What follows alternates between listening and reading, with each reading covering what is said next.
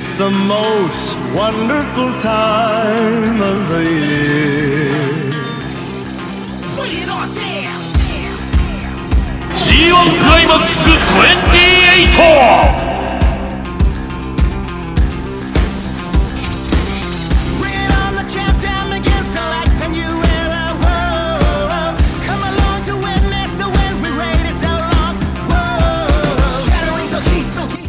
Hello and welcome to the Indie Corners G1 coverage. This is episode four, and we've made it, guys. Uh, I'm Benno. I'm here with Joe and JP. We made it to the end of a, another G1. Uh, it's been a fun few weeks, but uh, I'm glad we finally got here. How are you both, and uh, how are you holding up after? Uh, I believe it's is it 90 matches that we've uh, we've seen all together. I think you have. I haven't seen quite that many. You've braved it more than me, Benno. So fair play to you, mate. Oh, I did. I think there was actually. I think it's is it 91 something like that. And I think there is. I realised Yeah. there was like a Makabe evil match in week one where we were about to record, and I think I didn't have enough time to get round to watch it. So I think that's my one miss. I can't say I'm going to go back and watch it again. Um, how did you get on, JP? Did you see pretty much all of it? I'm I'm trying to think. There was about I think there's about four matches I didn't see. Hmm. Really? I yeah Bloody hell. yeah e- either three or four, and they were A block like undercard. It, it might have been like I don't know Makabe Yoshi. I know I watched Makabe Yoshi actually.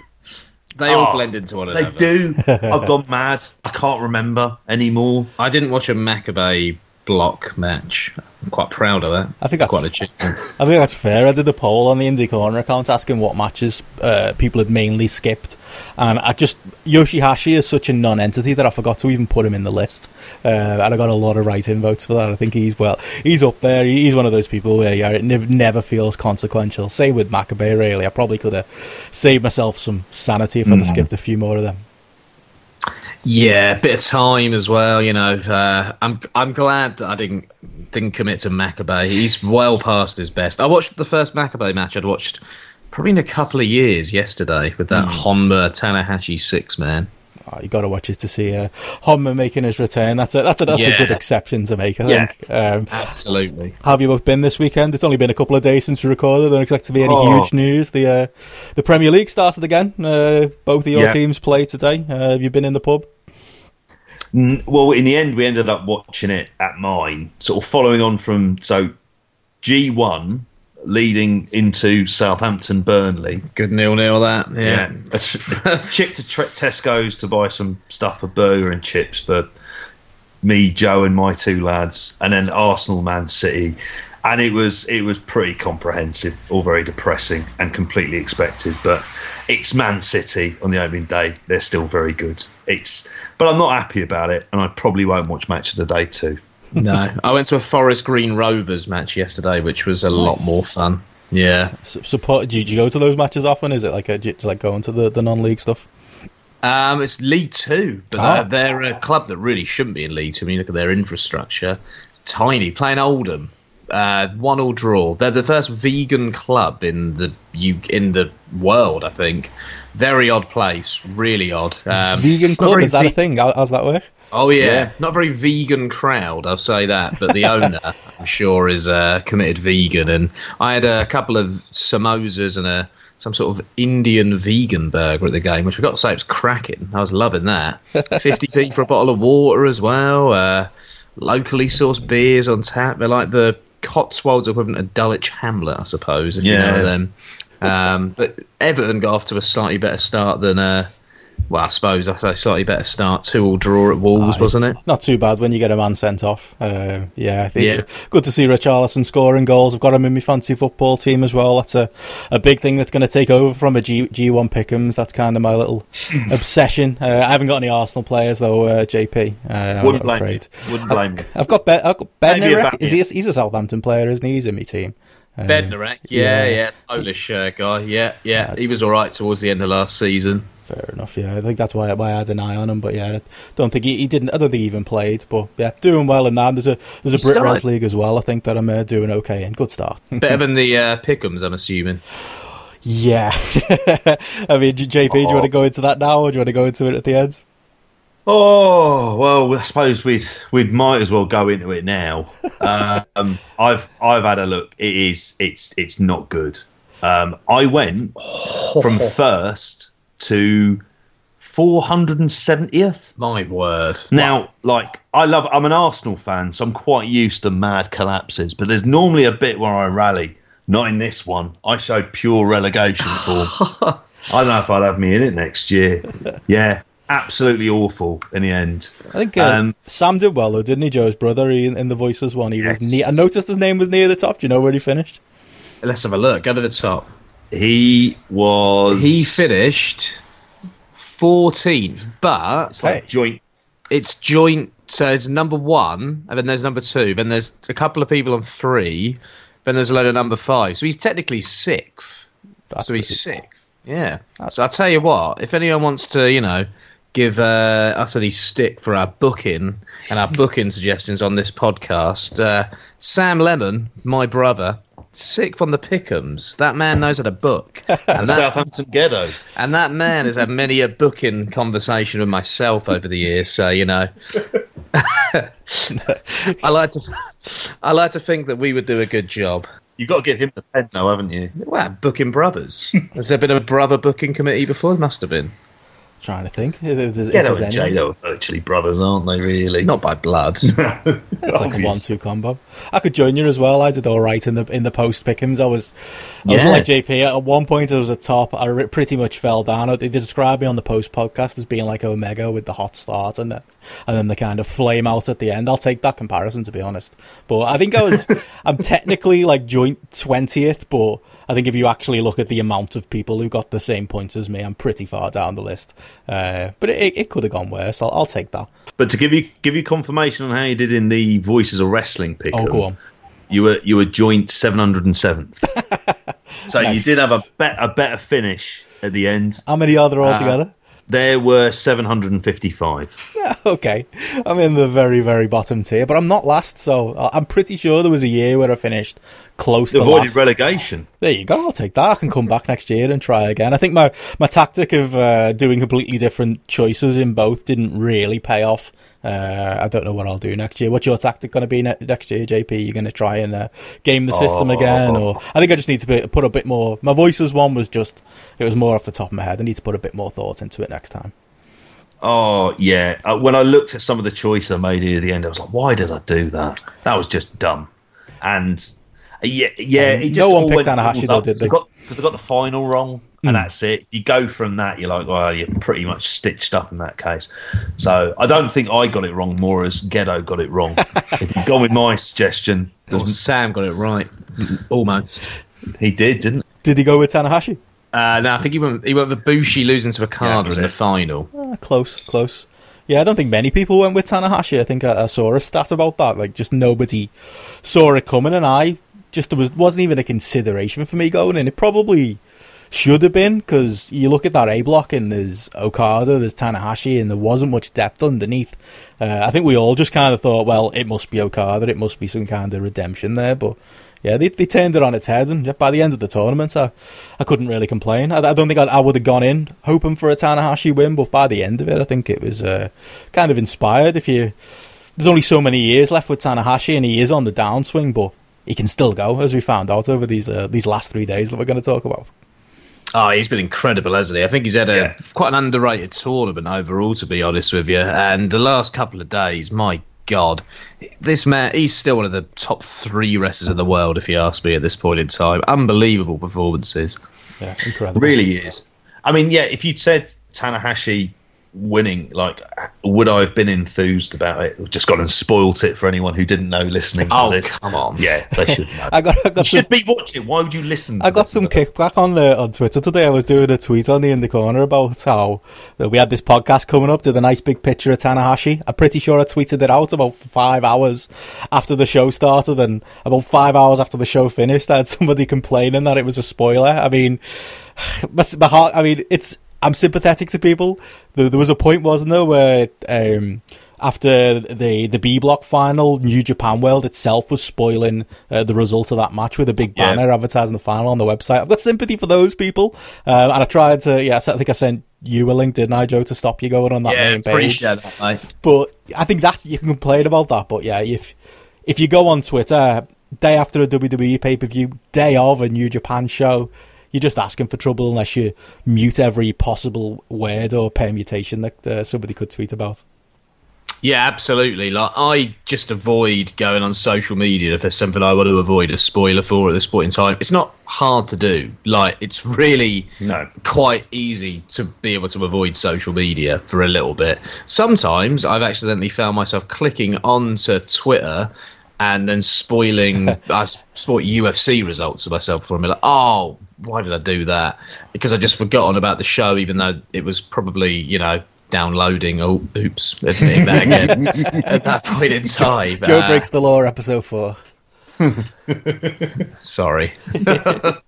Yeah, it's kind of like um, I, I I always think because I'm always scared I'm going to do that. I'm going to load up Twitter. I'm going to load up Facebook. There's been times where if I'm so desperate not to find out about it, I'll just inst- uninstall the app from my phone and just avoid that uh, and avoid all people as well. That was a, I remember being in school that being a big thing where people would Oh, literally try and ruin it for you on purpose. At least we haven't got to worry about that. It's just it's just social media. You've got to keep an eye out for. Who were those dickheads though that used? They weren't wrestling fans. They'd get up in the morning, they'd Yeah. run the tape forward, they'd watch every single result and go into school gloating. I used to get stuff spoiled for me every fucking month, and I'm still bitter. I'm still angry. There was one month.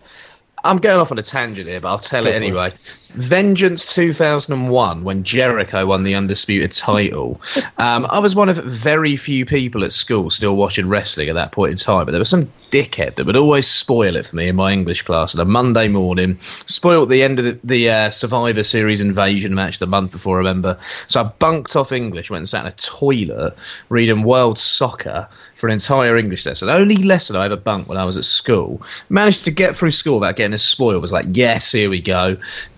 Went got home from school. I remember me and my dad went to Curry's or Dixon's or somewhere. He was looking at a new TV. Me and Sam playing on one of the PlayStations in there. These two guys walk past us, just go, "Oh, you can't believe Jericho won! Do you believe he's champion?" It's like, "Oh, fucking hell!" Like I've I've bunked a lesson for the first time in my life. Got in trouble for it just to avoid the result of this. Like I just won't go out the day after pay I'd say with all the chat of kind of spoilers, I made that mistake of just not really thinking about it and glimpsing uh, an image from the final today, which was, yeah, it was Tanner on Shibata's shoulders, and I thought. I'd like to think he's possibly doing that in defeat, but I, but and I can't I can't unforget. this. It's like one, he's a good lad. Lift him up. Like maybe maybe some back. Maybe he walked him in there into the Maybe ring. they like were that. doing that CCK double team.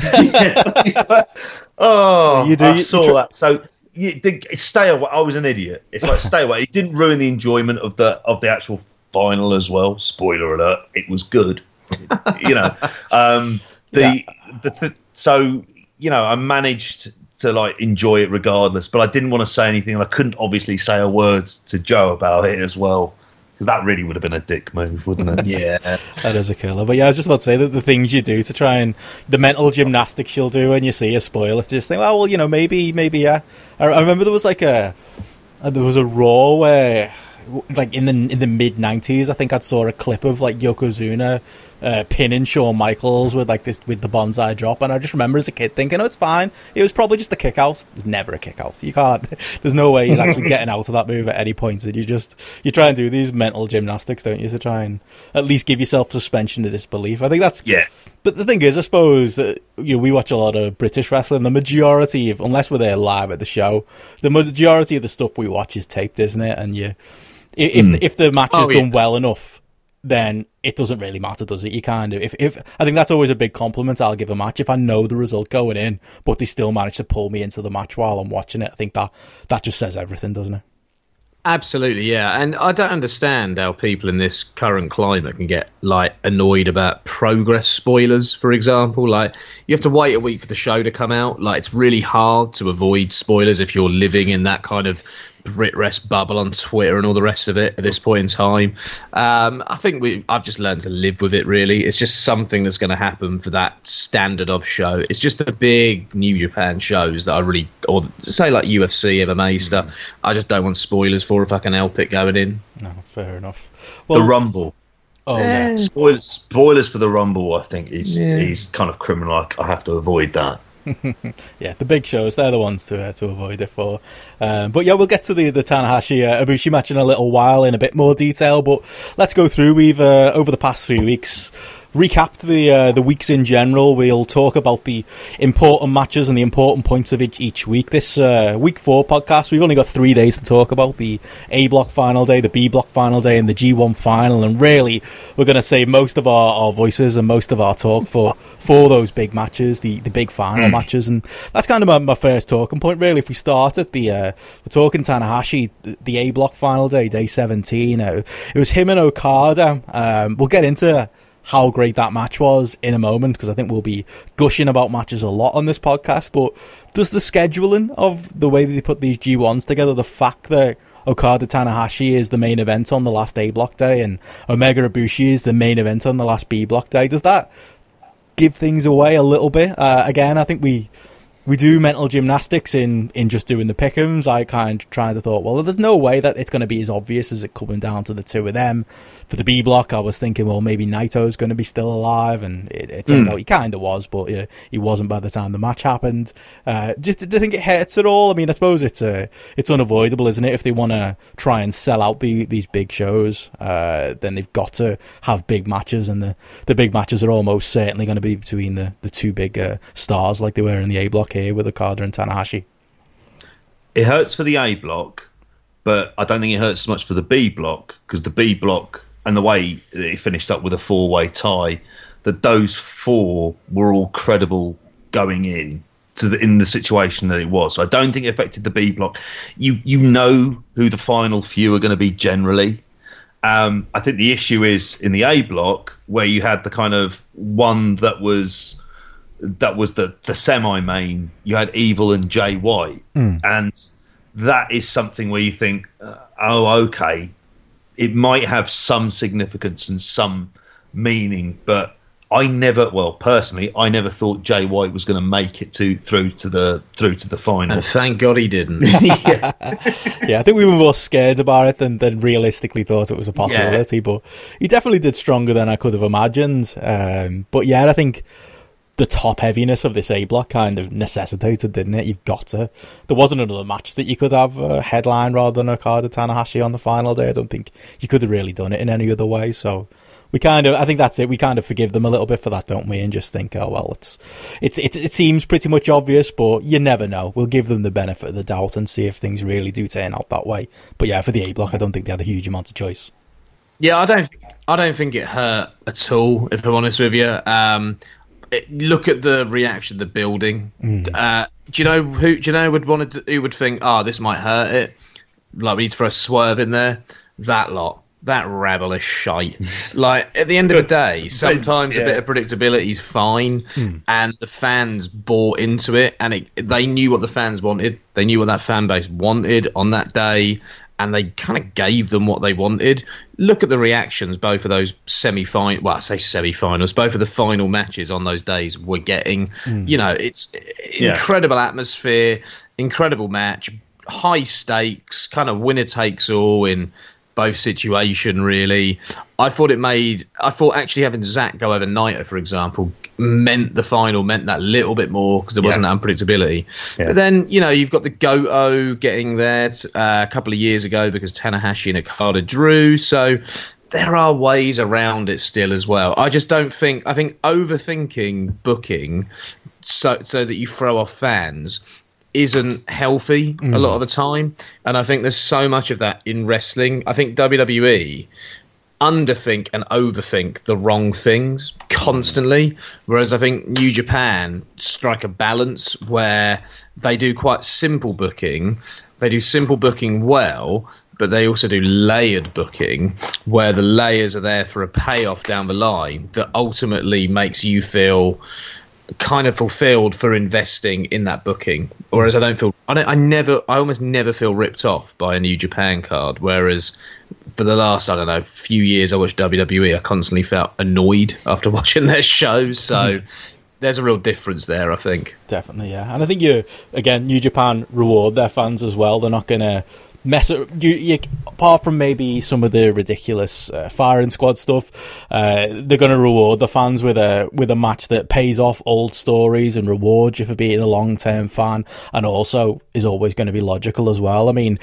This Okada Tanahashi match, JP. I mean, I don't know where uh, you'd say it, it fell in, in, in their canon as far as matches go. I think it was it was up there as a for me as a really strong um, d- demonstration of, of what those two do together. It was kind of a lot of greatest hits in there, a lot of counters, and the counters always make sense. It's always, I mean, Tanahashi knows Okada so well that, of course, he's going to have a, a counter to Okada going for a Rainmaker. Of course, he's going to be able to maneuver into a into a high fly flow or maneuver into something else. Just yeah, the, the the two men who've just got so much chemistry. There's so much layer, many layers of story there, and again, they had a another time limit draw, uh, which maybe again might have been predictable going in, but just again makes so much sense with their story. Makes sense with the fact that these are maybe Okada's slipping a little bit. He's been beaten Tana- Tanahashi the last couple of times out. Um, that ties into his story as well, um, but it makes all the sense in the world, doesn't it? For for 30 minutes, maybe not being quite enough for these two. Yeah, I'm I'm kind of happy with that because it kind of shows Okada has slipped, but not. It's not kind of like he's fallen off a cliff necessarily, but he's definitely sort of slipped from what was feeling like comprehend, a comprehensive victory over Tanahashi at what was that show? Was it Wrestling Dontaku? I'm trying to think of. of Uh, yeah, it was the May show, wasn't it? Yeah. yeah, yeah, yeah. It was the So- one before Omega, and it was before um, Dominion. Yeah. So it was a slip, but it didn't feel like a kind of catastrophic um, slip for Okada, although it was very clear by the end of the match that Tanahashi was in the ascendancy. And that if it was going to go another minute or so, that, that Tanahashi would have beaten him. He looked like he was on his way to getting the other high flow. And I kind of liked the ragged nature of where the time limit draw happened, that it didn't happen in this kind of perfectly choreographed place. I wondered about very- that. Yeah, I was wondering whether that was badly timed, or do you think that was on purpose? The fact that it kind of happened as they let Okada kick out a one high fly flow, and he's going back up top for the second one. Yeah, I think so. I think that that was kind of it. 'cause it looked like Okada was quite near the ropes, regardless. I think of- it protects Okada slightly as Yeah. well, doesn't it? Because mm. I, I think part the commentary. he's lost something, but he's still protected. Yeah, I think the commentary was great throughout the match, and it really. Uh, I think when Kevin Kelly said the shortest match they've ever had went 23 minutes, and that was their first match in 2012. Wow. So there's almost this. Uh, it almost sets the scene of the fact that you know these matches are never short matches. Their last two G1 matches have been draws, so it kind of gives it that extra bit of oomph. And you you don't know what's going to happen with a Okada if he does go, you know, when he does try to hit that second high fly flow. I think also not having Tanahashi beat Okada was a really smart move hmm. because I think we're at a point where Okada should never be beaten by Tanahashi again. I think I would return to the match next year potentially at G1 and have Okada finally beat Tanahashi at about the 29 minute mark or something like that, almost to round out a story because that's three matches in G1, isn't it, that have all gone half an hour at this point in time. So hmm. I thought that you made Tanahashi look great while also protecting Okada to some extent in there as well, which was a good move forward, I thought. Definitely, yeah. I mean, where would you go from like a, a star point of view on this one? I hear people talking about this as their match of the tournament. It didn't get much traction on our indie corner polls that we'll go in, into at the end. I didn't feel that strongly on it. I kind of thought it was a, a great exhibition of what the two of them can do. Very much a, a selling ex- exhibition with maybe Tanahashi turning the he, he obviously had the bad leg, but he kind of went after Okada's leg and turned turned that story on its head. And there was a lot of really good subtle stuff and a lot of callbacks, as we just said, and a, a great way Yeah. of playing the clock out. But I, I don't think, I mean, as strong as it was, maybe this says everything about the G1, but I don't think I, I'd personally have it up there with the my best matches of the tournament. I don't know if uh, you two have got uh, further mileage on that. I don't. I wouldn't have it. I wouldn't have it in. I don't know if I'd have it in my top three, to be honest. And I really liked this, and I really enjoyed it because a, a Tanahashi Okada match to me always still feels big. It's probably like this is the feud that effectively drew people in in a kind of really big way. So there's an element of real nostalgia I have for it as well. Um, I always enjoy it. It never. I mean, obviously with Tanahashi, there is the way that he compensates for the kind of decreased mobility and lack of agility that he has about him these days is absolutely incredible. But I think I still think that kind of plays into it. I mean, I'd be thinking of Ishii matches as almost my one, two, and three. Um, uh, so that that's kind of where where I stand with it. But yeah, like you, love the callback callbacks. Um, I like the kind of tombstone kind of exchange, almost like sort of pulling away from each other. Um, there's so much about this match. They work so well together, and like like both of you have said, it's so layered. Hmm. Everything it feels, you know, to the to the show. It's all callbacks to even when Okada first won the belt. Hmm. You know, it goes back that far. And here his counters for the Rainmaker. Um, yeah, ah, Oh, they were a different level. That They one really into the were. small pa- into the small package popped me in Oh, a big, yeah. big way. Yeah, I thought that was great. I thought Tanahashi orchestrated and structured an incredible match here. For me, this is definitely top five. Uh, I've just looked at my G- my matches of the year, and I've got it.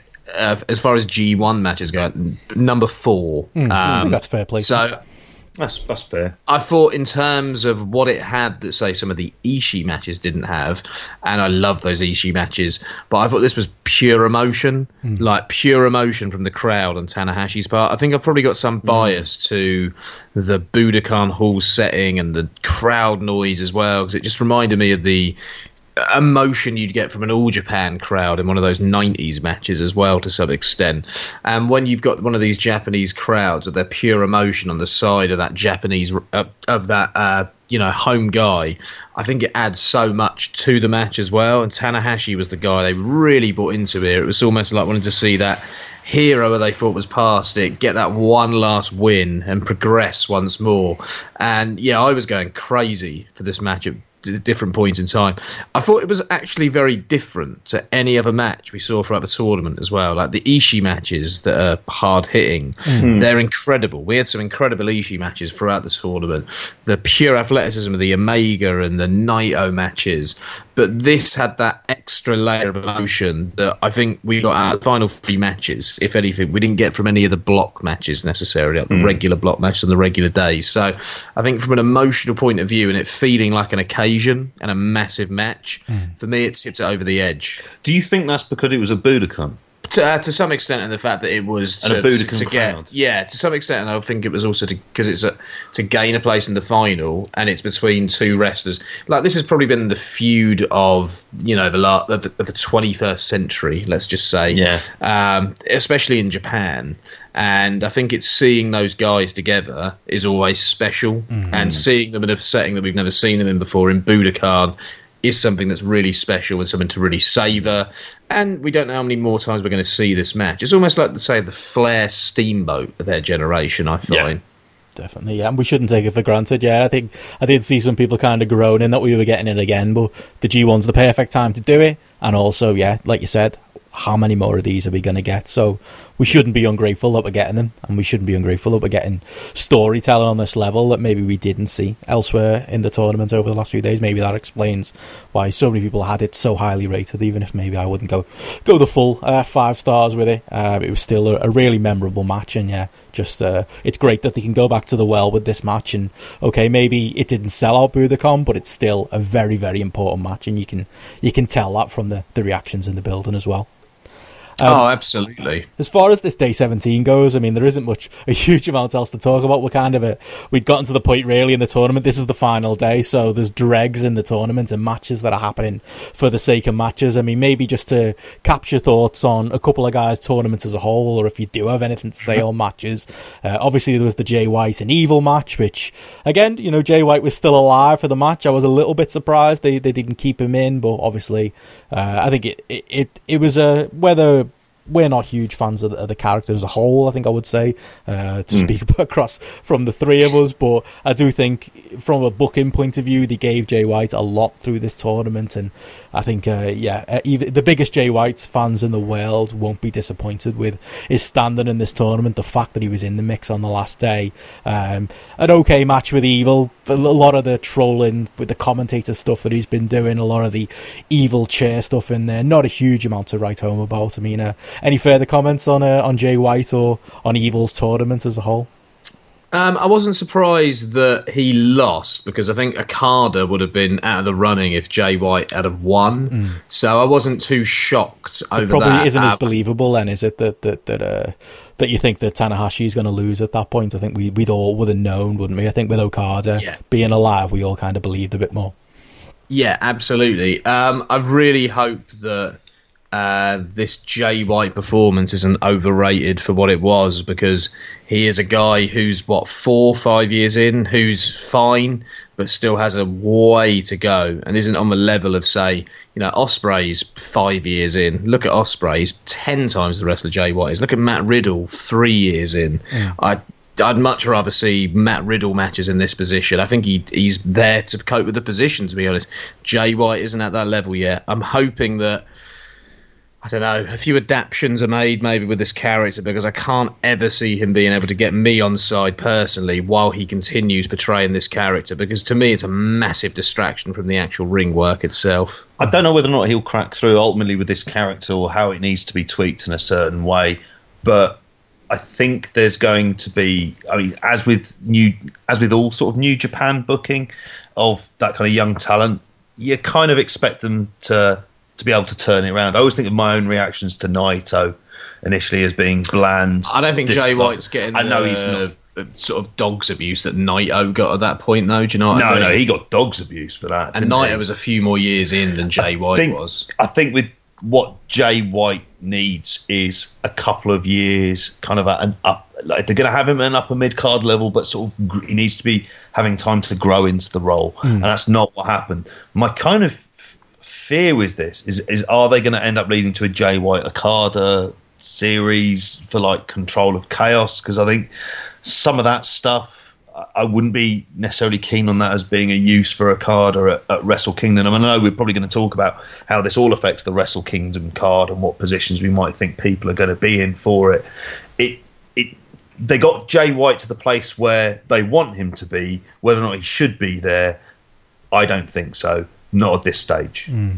I think with me, I think he.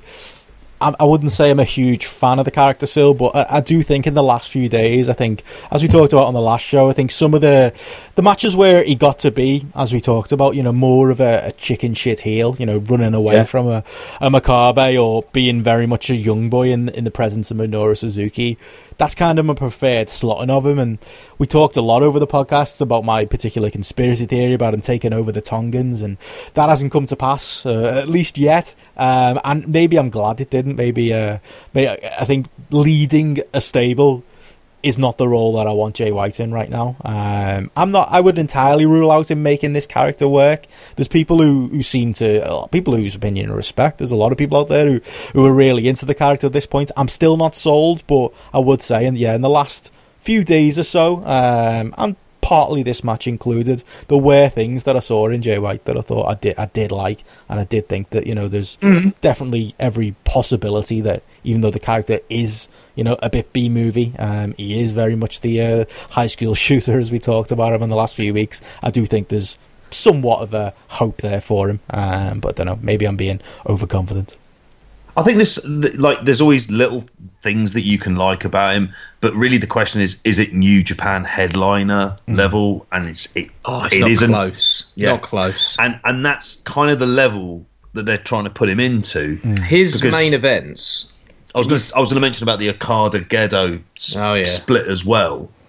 Um, that with that happening, it makes me think like they're going to uh, they're going to start going down this this chaos implosion route, which is the thing that you know with him possibly leading chaos, and you're like, oh god, that could be a really painful time. Yeah, I wonder if Gedo goes off with Jay White maybe, and he makes the same approach that he's with this young upstart, and we see the the gradual build that they did. Well, I say gradual, almost instant build they did with Okada um, previously in 2012. So maybe that's the approach here. Who knows? We'll see. Time will tell. Indeed. I mean, I suppose also while we're talking about the again, not a huge amount of notable things on the undercard on this first A block day, but a match I do want to point out just because it kind of pointed out the difference in fortune. It does tie into that Jay White conversation. Hangman Page, he's someone who I think people have come out of this tournament uh, a lot higher on. He had a match with Yoshihashi, and I just thought it was notable because it was kind of like that even the commentary pointed out the difference in stock of these two dudes. Yoshihashi, after being in one too many G1s now, his stock very much feels like it's falling, whereas Hangman Page seems to be on the rise. I was surprised. This day was kind of a lot of putting over the, the native talent. I don't know what that says about uh, maybe still the, the New Japan mentality, but it didn't mattered a huge amount to, to Hangman Page to, to lose to, to Yoshihashi here. He looked good. His moves are getting over. He hit maybe the best version that uh, shooting star press to the outside that I'm not usually a huge fan about. It doesn't always have the best impact, but it had some great impact here. Um, he, look, he he got to look good. It didn't matter in the in the in the grand scheme of things that he lost. Uh, uh, again, I do think a, a really good tournament for Hangman Page and a not so great tournament for Yoshihashi. Yeah, he's been great. I've really enjoyed him the entire tournament. That Okada match is, uh, you know, one of my favourite matches in the tournament, just from a fun standpoint, and from the fact that it made someone like Okada hmm. really made Page in that match. If anything, interesting. You mentioned that shooting star press. It was like a shooting star, uh, almost like a diving shooting star press shoulder block. If anything, with the way, way he made contact, it looked great. I love that move. Yeah, it's kind of the best I've seen it look. Sometimes it's too much of a shoulder block for me, and it he kind of grazes them a bit. But yeah, it was kind of full impact on, on this match. Oh, there was that there was that spot before mentioning spots. That spot with the uh, he was going for the rite of passage, and Yoshihashi hit a Canadian destroyer. That was kind of out of nowhere. I really enjoyed that. Actually, a, a sleeper, solid little match, and that's what what Hangman Page has been doing all tournament. Yeah, it, although I mean, at the end of it, it was really weird. The commentators were openly talking about whether Yoshihashi should be in next year's tournament, which is a quite. yeah. Which actually, to give them credit as commentators, you kind of like them to say stuff like that every once in a while, to sort of you know be a bit more sort of open honest, not try and oversell things to the audience. So I was kind of glad that that they had said that. I think with Yoshihashi, he needs to be in a tag team. He Yeah, needs to be kind of out of that singles division. He's he's not going anywhere there. He's not good enough to stand out by himself. Maybe within a tag team. I don't know who with though. Nothing um, obvious springs to mind. No, I think Rocky Romero has buried Yoshihashi on Yeah. commentary. Yeah.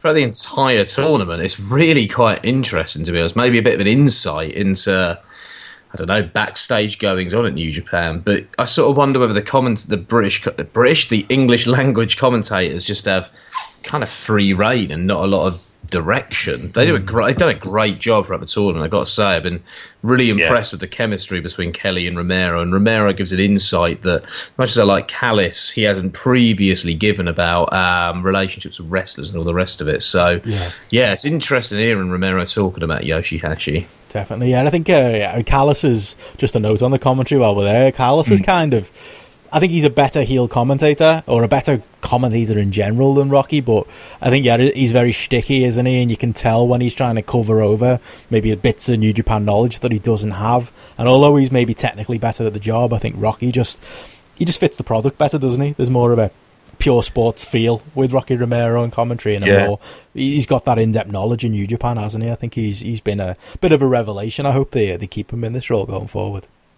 That's it. He's one of the most valuable people they have in the company if they're talking about a Western expansion. Because what he's involved in training, mm. I imagine to a degree he's involved in getting Western talent He's in. the talent agent, isn't he? Yeah. I mean he's been their sort of point man in LA for quite a while, and he's he adds on commentary. He's good in the ring, and you know he has the kind of credibility. uh, His role with SHO and YOH in terms of helping them get over to an audience. All of these kind of things, he's really valuable. Does some music. Yeah, does some music as well, and appears on Being the Elite. I don't know if the bloke even has time to sleep, um, but he's been he has been really impressive and I, I and I agree with um, what you said about um, Don Callis as well. Chris Charlton in the Mike Tenay role of as well as being able to translate, but giving like the historical context hmm. has been absolutely like he, he's just been a like a real catch. And that's not a slight on Django, you know. The, the bloke was there for translating, you know. Whereas Chris Chris Charlton's got the knowledge. and he Charlton's got the knowledge, Yeah. and he, you know he's written two And you can tell- excellent books on Japanese wrestling. you can tell Charlton's just loving being there Oh, as yeah, well. It's yeah. like Yeah. There's kind of t- fulfillment of the dream.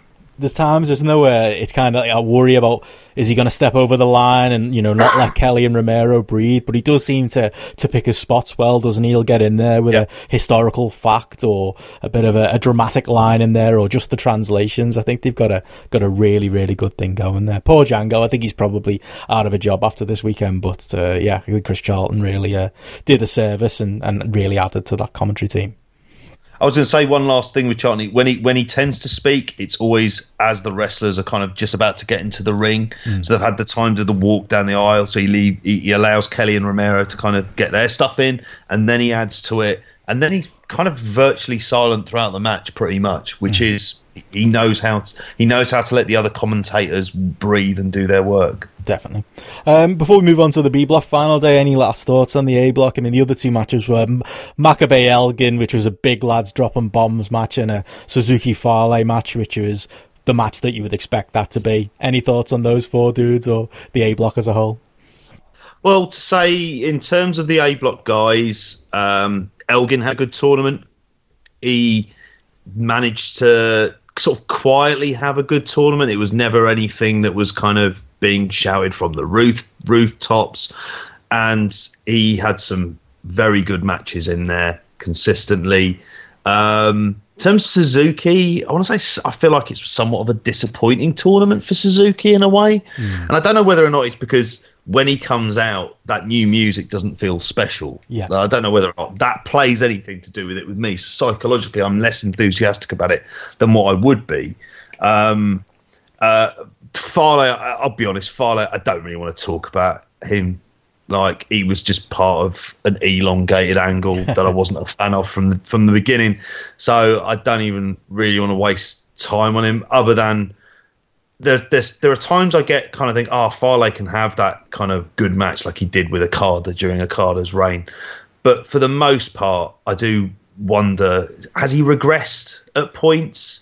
Like it's it's difficult. And I suppose hanging around with Tama Tonga, that feels sadly inevitable that you would end up regressing over time. Um, So for Fale, it, it wasn't like it was a good tournament. He was just part of an angle the entire way through. He's been talking on his Facebook and his Twitter like it was the best tournament he's ever been a part of. I, I bet, I bet it is for him because Yeah. I don't think he lost a match all tournament. There was a lot of DQs in there. I don't think he took Yeah. many bumps. He wasn't out there trying to. Okada and Tanahashi tried the best, but he wasn't really having those high level matches he had in the past. He got to just work angles over the last few days, so I bet it is uh, his body's at least uh, thankful of it. Oh yeah, yeah. Uh, I can imagine it would be. And, just to mention on Makabe, I know we talked about him ever so briefly at the start. I, there were a couple of Makabe matches that I I did enjoy um, in the tournament. I, I'm I'm less bothered by him being there than than others, and that's that's fine. You're never going to get great matches out of him, but I think it's it's more important for the live audience to have someone who they perhaps are going to pop for as a result of it, just to kind of add to the general like in, crowd interest in a match, which then itself ends up transferring over to the to the audience watching on New Japan World. Um, so that that would really be it. But yeah, the A block. I mean, if there's one big takeaway from the A block, which is both of these blocks need to be equally weighted, because the B block was incredible, but the A block just didn't really come close in the end, did it? In terms of if you go through and list the amount of really good matches, neither one, mm. like B block is going to be absolutely blitzing that. Definitely, yeah. And we said that going in, didn't we? It looked that way from mm-hmm. the start, and it and it came to, to reality. Yeah, I'm the same as you. Not none of those guys really have memorable tournaments. I think part of you you touched on Suzuki before. I think part of the reason is his nonsense chair stuff on the outside and his brawling when it's already happening two other times on the cards with with Jay White Yeah. and with Fale. Then that doesn't stand out. And yeah, apart from Elgin, out of those uh, those four Yeah. dudes who, who had a, a quietly very good tournament. Uh, yeah, not a huge amount to to say on those dudes. Uh, should we move on to the the B block final day then? Yeah, let's go for it. Awesome. Well, let's talk it. The, the B block final day had uh, Kenny Omega and Kota Ibushi is probably the, the, the well the, the big match from that day and the match that probably people are going to have on their match of the year ballots at the end of the year. Uh, I kind of thought that I, I didn't think anything was going to move Omega Ishii for me as far as the best match of the tournament, and I do think it came close. But maybe with having all the story going in of Omega and Ibushi, and just having the two of them being they're just prime athletes, and they were in there to to just essentially kill each other. That's essentially what the story was, and it's what the reality was in the match as well. Uh, maybe they didn't go maybe with the thirty minute time limit. They didn't go to the to the full uh, expectation that some people have. There wasn't a big balcony dive in there. Ibushi uh, didn't manage to get him, himself banned from Budokan again. But yeah, as far as uh, memorable matches go from the tournament and matches that I'm going to go back and watch again, I do think this uh, this Omega and Ibushi match is up there for me, and it's uh, definitely something I'm going to be re- revisiting in future. Yeah, it was an unbelievable match, I think, and you know, I was.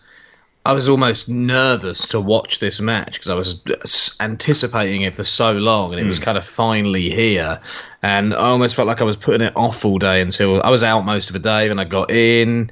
I was like, oh, I can't put it on straight away. I don't feel ready to watch it. I need to be in the right frame of mind. I need to have everything out of the way. I need to have cleaned the house, done my dinner, washed up, that all that boring stuff until Watched I could finally watch it.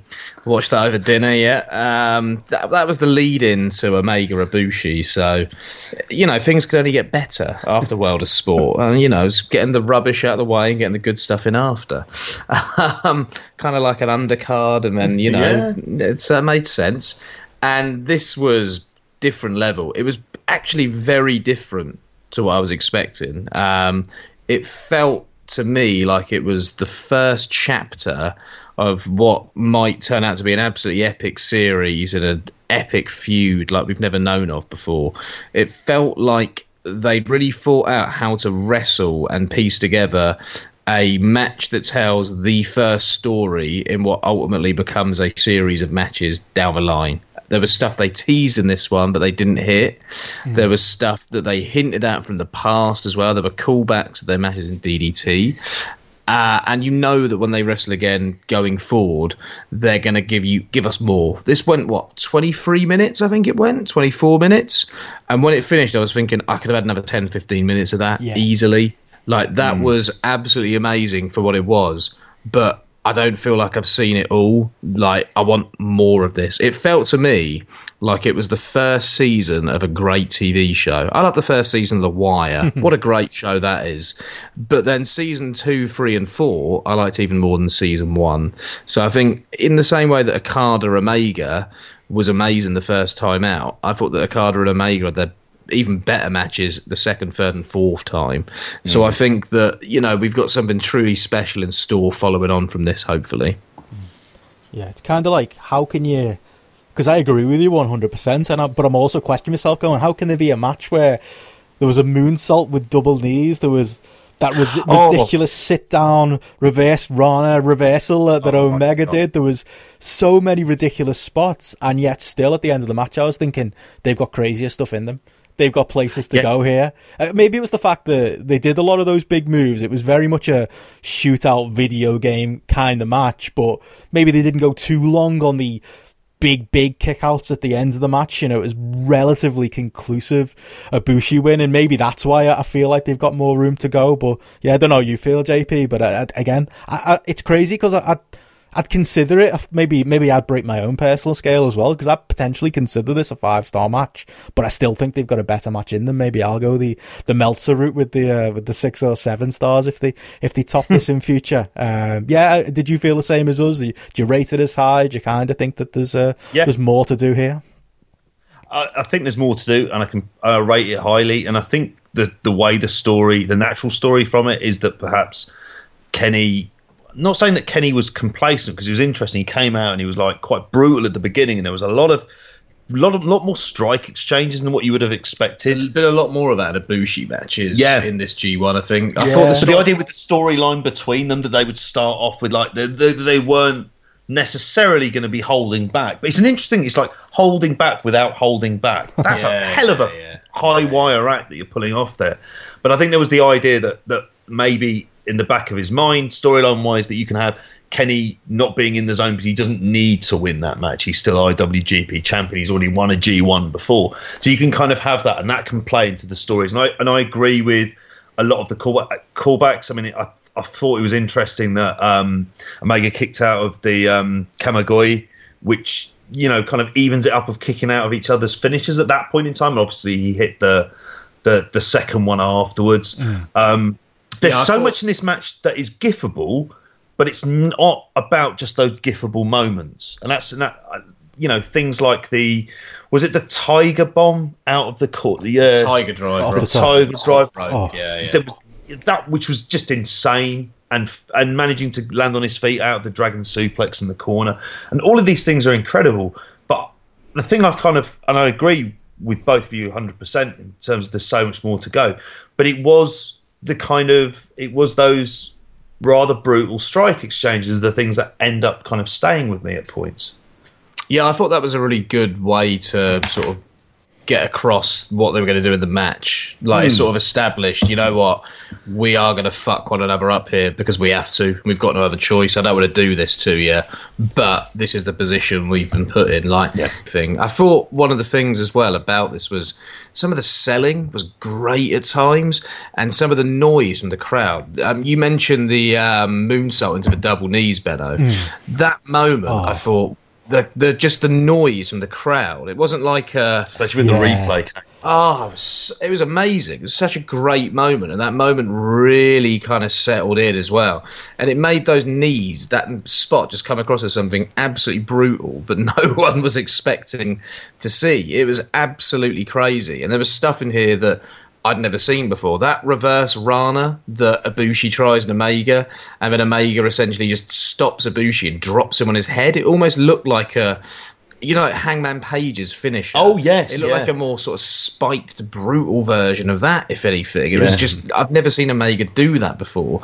So they were adding to what they can do, but the stuff they were adding here was getting over as well. Hmm. Like I, I'm, I'm sure I must have seen Ibushi do that Tiger Drive before. Was that the first time he'd done it? I've, I've got a feeling he I might have well have before, seen him do that before. I don't know if he did the stomp out of the corner before. Oh, that was awesome as Yeah. well. That that popped me in a big way. There was so much of this that I was kind of jumping off my sofa up and down. It's an absolute must see. It is. yeah. Like no getting around, no getting around that. Whether or not it, it kind of hits the heights because everything else, it's you know, it's all subjective ultimately. But it was just a, a hell of a match. He didn't disappoint, and that's something that's so overhyped. If you think about how I don't know, it's not the same thing, but Nakamura Styles and how much that was kind of been built up to this degree, and how much we all kind of felt that underperformed. And I know again, it's I was at the up- building. Yeah. And I was falling asleep. yeah, and if you think of this, and like you said, Joe, I was kind of, I was worried about it. I was worried that this wasn't going to be as good as I,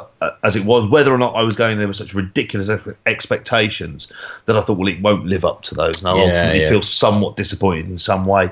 But I really didn't. Well, we've just described a load of moves in the match as well, a load of spots. But Mm. I think the thing we forget is the the emotional structure Yes. those moves are based within Yeah. as well. Like there is an emotion to everything that they do, and the crowd were fully on board It's as a well. story, isn't this it? is Toby?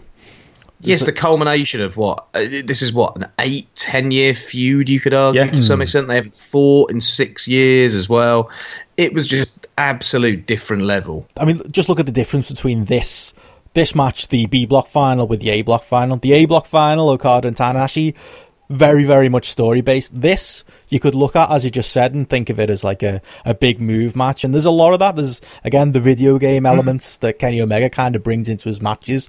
But yeah, the, the thing that puts it over the next level is the fact that there's there is a, an underlying story here. There is kind of I it always feels like Ibushi does things so effortless and Omega's maybe I'm reading too much in it, but Kenny Omega's almost trying to keep up with him sometimes. Um, they're very similar in a lot of ways, but it does feel like Ibushi is maybe a bit more I don't know natural, and Omega's having to try Yeah. that bit harder and you know go that to that extra level with a like you say that crazy sit down uh, move off the reverse rana and do something a bit nuts to kind of keep himself in it. But yeah, it's that story. It's the visual of the two of them lying on top of each other at the finish like a this sweaty pile of bodies and then you talked about them as you know potentially being a couple which is something they've alluded to even after the press conference after the match walking off together Yeah. up those stairs you know arm in arm there's a there's just a level of of overall story here that kind of carries it beyond you know being an awesome five star big move match into something else altogether. Yeah, absolutely. And I think the commentary as well was something else that really added to this one. So JP mentioned earlier how they both kicked out of one another's finishing move, and how Ibushi's the only person who kicks out the one winged angel. That was in DDT in 2012. This wasn't even in this promotion. Like that says everything you need to know about how open minded this promotion Yeah. is and how it's willing to acknowledge that other promotions exist because them doing that has actually added to the depth of this story and the connection that we as fans have with this story. and also as well that the fact that they they were using fan sources. They were open about this stuff. Like there were, were like throughout the tournament there have been times where they've been referencing fans on on twitter who sent stuff in and asked questions and the rest of it and they're very open-minded to it. Hmm. I will say one thing after that press conference i left i left it running and it went through to the highlights package and i saw the Yeah. highlights package again and it did appear to me I don't know if- if you guys both agree, but the Japanese commentary, the crowd levels were higher Yeah, I did the mm-hmm. exact same because it was molten for this match. Yeah, and I noticed the exact same. I Yeah. might go back and watch the full match with the Japanese commentary. I think. Yeah. Hmm. It's one to revisit, and that's something I do myself sometimes as well. As good as you know, we just raved about the English commentary. There is something a bit different, isn't there, about the you don't understand what they're saying, but the levels the Japanese commentary gets to, and maybe there's something to that. Maybe it is mic'd a, a little bit differently or produced a little bit differently because it did sound loud anyway. But yeah, if it sounds even louder, yeah, maybe I should uh, go check that out as well. Oh yeah, definitely. I, I would say as well. I'll, I don't know if I can find the time, and I think I'll find the time. I'll make the time to watch this again and the final in the next couple of days because I don't think you know. I think there's more to find in these matches as well. I think there's elements of the match that maybe as closely as I was watching it, maybe passed us by that you might find on a second viewing as well, mm. because there is so much depth and there is such a story that is at play in the match as well. So I think it's a match that you know the pleasures that exist within the match will grow over time as well potentially, especially if it's something we could look back on in a couple of years when we've got the full story complete in front of us, and I hope we do. Definitely. Um, I mean, elsewhere on this uh, last B block day, I mean, I don't want to give it too much short shrift because we're going to briefly talk about what else happened in the B block in general. But you know, we're almost forgetting Zack Sabre Jr. and Naito happened on this card as well. That was a Yeah. again another match similar. They pretty much told told the same story as they did on the A blocks last day. That Naito was in it until he wasn't. You know, Naito losing to Zack Sabre, Zack Sabre playing the spoiler here, um, almost playing mind games with Naito. Uh, two men who've, who've got a lot of common uh, chemistry. Uh, any notes on the, the match itself, uh, and any notes on, on these two guys' uh, tournament they've had, and and Naito maybe being a bit of a, a, a loser again. I've seen a, a lot of complaining about that online. What have they been complaining about? Sorry. about Naito uh, losing again and not making it through to to the big match. Um, Oh, okay. uh, he, Naito's someone, isn't he? Who's he's so over. Um, he clearly, I mean, he sells so much merchandise. It seems like there's more kids than anything in the crowd who are all in in Naito merch, and he's he's so over. And you keep thinking that this is going to be his year. I had him in my pickums. I thought this was going to be his G one. Uh, yeah, I think some of the more the hard, more hardcore Naito fans were, were very disappointed when he uh, when he lost to Zack Sabre Jr. Yeah. Oh, okay. Is there something about actually the people get annoyed about this? I don't imagine how many of those people would be going, "Well, get rid of Gedo, then he doesn't know what he's doing. He's lost the plot." I think there's there's there's that level of no, he knows what he's doing. We're just disappointed that he isn't in the final. Which, if that's the case, I'm kind of fine with that. If it's complaining for the sake of complaining, I've zero interest. Um, in terms of this match, I, I really did like it. I, I've enjoyed.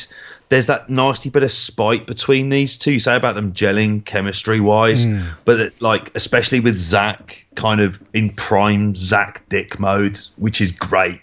And the finish, I didn't see that coming at all. So it really completely caught me by surprise when he got him up in the up in the Zack driver and just it was Yeah. like, whoa. And I'd almost I'm forgotten that, that, hoping- he, that he'd had that because he kind of played it up early in the Yeah. tournament, didn't he? And it was on the back burner until now. Yeah, exactly. Uh, Yeah, and it was it was a big shock, and they were and they were stunned, and, and I don't think it was a case where the, it's not that the crowd didn't like Zack or anything like that. I think they were just genuinely shocked by the result because they had that expectation. And if you can shock a you know a sellout Budokan Hall, then you know good luck, well done. Yeah. and shot them in a, in a decent way because it is credible. I hope this builds up to a few more matches. I kind of, I'd like to this to be. I'm not expecting for it to be a feud that perhaps last a long time. But I'd love for Zack to have kind of a proper meaty feud against a headliner in New Japan. That would do absolute wonders for him. It's something you can play off here as well, isn't it? Though you can go back to this match and go back to the history, and he beat him with the New Japan Cup quite dominantly as well. So you could almost mention that the f- the fact that Zack has two wins over Naito, he's almost like uh, you know Naito's Achilles heel to some extent. He's spoiled him getting to the final. There's something to that, and that you, you, we know that this company do this stuff for a reason going forward as well. There are always reasons, and the history and what they've put in place is always remembered as well, isn't it? So I don't think this is uh, something that's going to go nowhere long term. I think we will be hearing about the night Zack upset Naito. On the way to the G1 final, uh, you know, at some point down the road as well. And, you know, I've got a feeling Zack's going to get the US belt, but never belt at some point. Yeah. I don't know what Chris Jericho's schedule is, but at the same time, I wonder whether Naito Zach is a potential rematch of a Tokyo Dome as well. You never do that, know. yeah. Yeah. Naito still being bitter about this loss, and yeah, t- kind of taking it to the, that next level. I could I could definitely see them going that way because yeah, you're right. There is like a there's like a personal gripe you've got there now that Naito can blame Zack Sabre for his loss, and mm. yeah, there's just it's the chemistry they've got between each other as well. Like there was the memorable spot in this match where Naito's doing his tranquilo pose and Zack Sabre grabs an armbar out of it. There's just Yeah. and there's just something about the glee that Zack Sabre Right. takes in in doing that to them, isn't it? That he, he enjoys ruining Naito's uh, year and ruining the G1 for him. That yeah, there's He reminds me of play off. myself at school. I was like this at school. I was like a bit of a cheeky twat who really loved pissing off the um, what do you refer to them as? Chavs wasn't a word then, but kind of the towny kids, I suppose. We'd have gone with 'Cause I was- Scally up north. Yeah, I was in bottom set for the science type class. I haven't got a very scientific brain, and uh, I wasn't liked by a lot of them blokes. So I didn't, I couldn't fight with my fists. So I fought with, uh, fought my mind, let's say. and there's a little bit when Zack does little cheeky things like that that he just loves and really gets off on. Yeah. That re- I see, I see, I can see myself in him. Like I'm sort of thinking, yeah, that that's the kind of thing I would do. Well, maybe this will this will lead on naturally from the Suzuki feud, that they that they seem to weirdly have gone back to. Uh, with Naito. yeah, with Naito on the on the last night. Don't want to spoil too much about that. That maybe this is a feud that could lead on from that, so it gives it a bit of time. And it's like, right, I need to need to get through Zack. I'd be completely down with that. And you know, Zack. It was a tournament I kind of was expecting him to be in contention in the last hmm. day. I thought he would have done That- stronger. Yeah, that was a little bit of surprise. I wonder whether or not if there was any alteration they could have made that whereas with this victory there was like a very much an outsider's chance if there was a draw that he could possibly go mm, through. No, I don't think he would have gone through in a draw. So maybe No, no, he, he wouldn't have done, but maybe if they'd altered the Yeah, booking a yeah, tiny little yeah. bit. But, but this is all, you know, it's kind of know that he, he seemed to get as much pleasure out of sort of ruining the night for Naito, which worked for an audience. So, mm-hmm. yeah, all good. All good. Naito, again, good tournament. I mean, I'm going to talk about when thinking about where this leads into Wrestle Kingdom. Mm-hmm. And that seems to be a show that's going to be built around the depth of the New Japan roster, the way that I think that they're setting up like there's going to be sort of lots lots of sort of big featured single stars in big big matches mm-hmm. um and Naito will be up there he's not going to be you know this is not him being crushed They play the long game, don't they? he's not It's- Zack he's not Zack Ryder No, he's Okada, isn't he? It took it took a while for Okada to get that big win on, Yeah. on, on Tanahashi. People wanted it a year before it eventually happened, and I think with Naito, it's the same thing. Maybe people will have to Yeah. wait a bit longer. It's not coming this Wrestle Kingdom. I do think he'll get that that big crown and victory, but it's probably more likely. Maybe they- they're thinking you can you can have the big Jericho match at, at this year's Wrestle Kingdom, and they can they can come back to him, can't they, next year? And he could Yeah. he could run the gauntlet next G1 or he could win Wrestle Kingdom the year after. There's plenty of time with Naito. Um, it doesn't feel like it's hurting his overness in any way. Uh, I think maybe patience is just a, a bit of a virtue there. Uh, any thoughts on the on the other stuff then? I mean, the the last couple of uh, matches on this on this B block day, Juice and Goto with Juice ending up on a win, and Sanada Ishii with Ishii not taking a night off, which is a, a good sign for us with Summer Sizzler coming up. Uh, any notes on those two matches or on those four guys in general? I did really enjoy Ishii Sanada. Um, I thought that was really, and like so, I was kind of expecting this. I thought Ishii is deserved to be, you know, to have a bit of a, a quieter night. But no, and the, I have to say the crowd were absolutely well into him as well.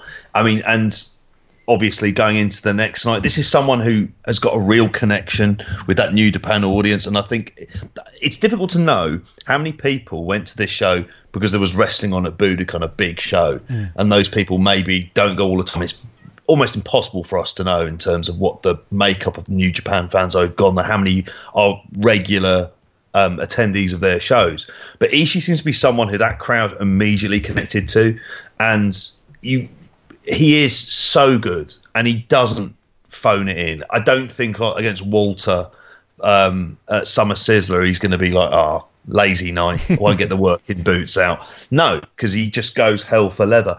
And and here's he, you know Sanada Sanada stuck with him. He came out very strong out of this G1, obviously, and it felt like this might have been the year where he took that kind of step to being in that intercontinental title picture potentially at some point in the next year, eighteen months. Well, he's got his title shot against Omega. He's got his title shot against well, Omega, So, which he won't win, but it'll be a, such a good match. oh yeah, I'm, I can't wait for it. I'm sure it'll be as good as the last one, if not better. I'm sure they'll get a bit more time. I'm sure it'll be slightly more of an epic match as well. I thought Ishii actually really brought some of that Sanada here as well. Like Sanada, I've said it previously. I, I like. I'm I'm not convinced by fully though, and I thought Sanada brought a little bit more fight here as well. Um, one bit I did love in this match was Ishii hitting the Shining Wizard on Sanada as well. Oh, yeah. uh, which was obviously a call to Sanada's trainer Keiji Muto, which I thought was a lovely little touch. Yeah, that's it. Sometimes you think of uh, as a, like a non-thinking little pit bull, but yeah, he, he has callbacks. He he's got a memory. He's uh, he's he can still do a creative spot like that. I've heard people kind of uh, criticize Ishii before for maybe his matches being a little bit samey, but he does pull out those weird little like that crucifix bomb in uh, I think it was in the Omega match, wasn't it? He pulls out this was weird, awesome. g- weird creative stuff that you don't expect from him, and there is just something about G1 season that brings out the best in Ishii. And again, he- he's just not a man that will ever take a night off. He's just all G1. He- He's been pretty for me. He's been the MVP of the, of the tournament. He's had. Maybe he didn't have my favourite match. I think that would probably go to the Omega Ibushi match on this day. But overall, I think as you know the number of matches that were at that high level, Ishii is the man for me this tournament, and it just has been the the tournament of Tomohiro Ishii. And like you said, I'm I'm made up that he's he's coming out of it with a you know he's got a big match with Omega coming up in the future and a bit of direction and uh, maybe uh, New Japan uh, knowing what they've got there with him and knowing that they can they can bank on him to give them a, a huge and, and great world title match. Yeah, I think him and Ospreay, uh, the two most consistent wrestlers in the world at this point. You could probably argue they're the two biggest nutters in the world as well. So you know, it might say something about their psychological makeup to some extent. But I'm not complaining because I love watching them both. Definitely. God, Ospreay Ishii, imagine that. oh my. That would be so much. Um, Rev Pro, Quildan, if you're listening, I don't listens. get it booked definitely. Uh, yeah so that yeah that pretty much brings us to the end of the uh, the b block's final day. I mean really uh, there was also the the Tama Tonga and yano match which was you know your typical Tama Tonga match. Doesn't merit really going into. There was he called out Dave Meltzer on his intro, which I just thought was hilarious. Kind of showed up uh, what oh yeah, that was that was funny. It's I just- did laugh. just Tama Tonga kind of playing into the, this character. I think we've we've talked enough about Tama Tonga as, as far as the day goes. But any other thoughts on, on maybe him briefly or, or Yano? Yes, go on. I was going to say, in the words of um, Bad Luck Fale, fuck him. I, that's my primarily my thoughts around Tama Tonga, but I'll let you. I was going to say I've bit of fear that I have. Uh, Harold uh, Meij, is that how you say his name? He loves Oh, the camera, yeah. doesn't he? He loves it because that's the other note on that Oh, match my with the, God. with the big angle with them getting the Tongans getting thrown out because of that Yano match. He just you can tell he's a Dixie Carter type who who's going to Oh my really god! I enjoy being hope on he's camera. not watched. I don't know St Valentine's Day Massacre and gone. I want a bit of that, You know, please. him like, topless on, on a cage being hit through by what Jay White. No, Yeah, by oh. Bad Luck Fale and him going through a table. yeah, Oh. like just, just. I hope that Harold, mate, if you listen to this, and I advise you do because it's quality audio content. Um, take my advice. We don't want this, mate. We love New Japan for a reason. We don't want authority figure stuff. It's not what is going to get the hardcores you know, continuing to watch. And I don't know how many other people you're going to get on board having a few with Tama Tonga because it doesn't equal interest. It No. equals over fought bollocks. And Tama Tonga can't cut a promo, so just no. None of this, please. we had the same. Yeah, today when we saw it, it was like, oh no, like we had the same thought about whether or not it's going to be. You know, is he going to be getting involved? Because, like I say, he loves a camera. He's willing to, you know, I don't like any of that stuff. Kidani hinted that he was going to do some stuff like this, and I don't know who it was. He basically just said, "Look, you know, keep your oar, oar out of this stuff. the wrestling bit is not your side of this. Stay away from it." Hmm. And hopefully, that same person will say the same thing to Harold. Did you guys watch the Honma moment as well Yes, on the undercard, the six man? that was nice. I think that it's kind of he, he's done some spots, hasn't he, for, for New Japan in recent recent months, and not really looked himself. He does look a bit more himself, doesn't he? He's hitting those headbutts, and it is. It's kind of. It always seems emotional, doesn't it, for him to, to be out there? It's a it's a nice thing, even if maybe a little bit Yeah. worrying, uh, considering his injuries. it, it is worrying, and I personally prefer him really not do anything but these kind of like nice undercard multi-person matches for almost like a good year, two years. Like give him time, as much time as he needs, and if he's not able to do it, then if he's physically able to work those kind of undercard matches, and just let him do that. I don't want to see Yeah, him hitting he's headbutts sick. to the outside at any point. You need to Oh my get, god! get rid of that from his from his repertoire, um, and just yeah, concentrate on those multi mans. Yeah, absolutely. I thought Okada was really good fun in this one, actually, especially when Okada missed his headbutt to Honma. That was quite funny. Getting booed as well by the crowd for doing that as well made the biggest heel in the Yeah, building. yeah. Just tells you how uh, how loved Tom is and how glad people are to have him back. Uh, should we talk about the final day then? Yeah, Absolutely. yeah, absolutely, hundred percent. Awesome, let's get into it. Uh, the big match uh, that everyone's been talking about today, the the G1 final, Tanahashi Ibushi, uh, a match that kind of bridged the gap between I thought between we were talking about the difference between the A block final, uh, sorry, the A block last match and the B block last match. Uh, one being very story based, one being still having a story, but you know, being big moves, big spots. This was kind of like where the two things merged. It was almost like like a battle of two disciplines, a battle of, of two styles. Just uh, and again, at a fresh match as well. I, I kind of went in thinking that I, I wasn't at the start of the tournament high on Tana, Tanahashi's involvement in it. Uh, and I, I probably wouldn't have called a Tanahashi Ibushi final, but even though they've had matches before, they still went out there. It felt like a fresh match. It felt like a big match. Uh, I think part of that was having Shibata out there in Tanahashi's corner, but the crowd were, were banging to that. Big responses to Shibata there. Big responses to the two, two guys being there, just standing off at the start of the match. Just an epic G1 final, and again another match that I think I'd uh, I'd go close to five stars on. I don't know about you guys. Yeah, I think I might even go the full five here, to be honest with you. I thought this was something else. It was everything you want in a hmm. final.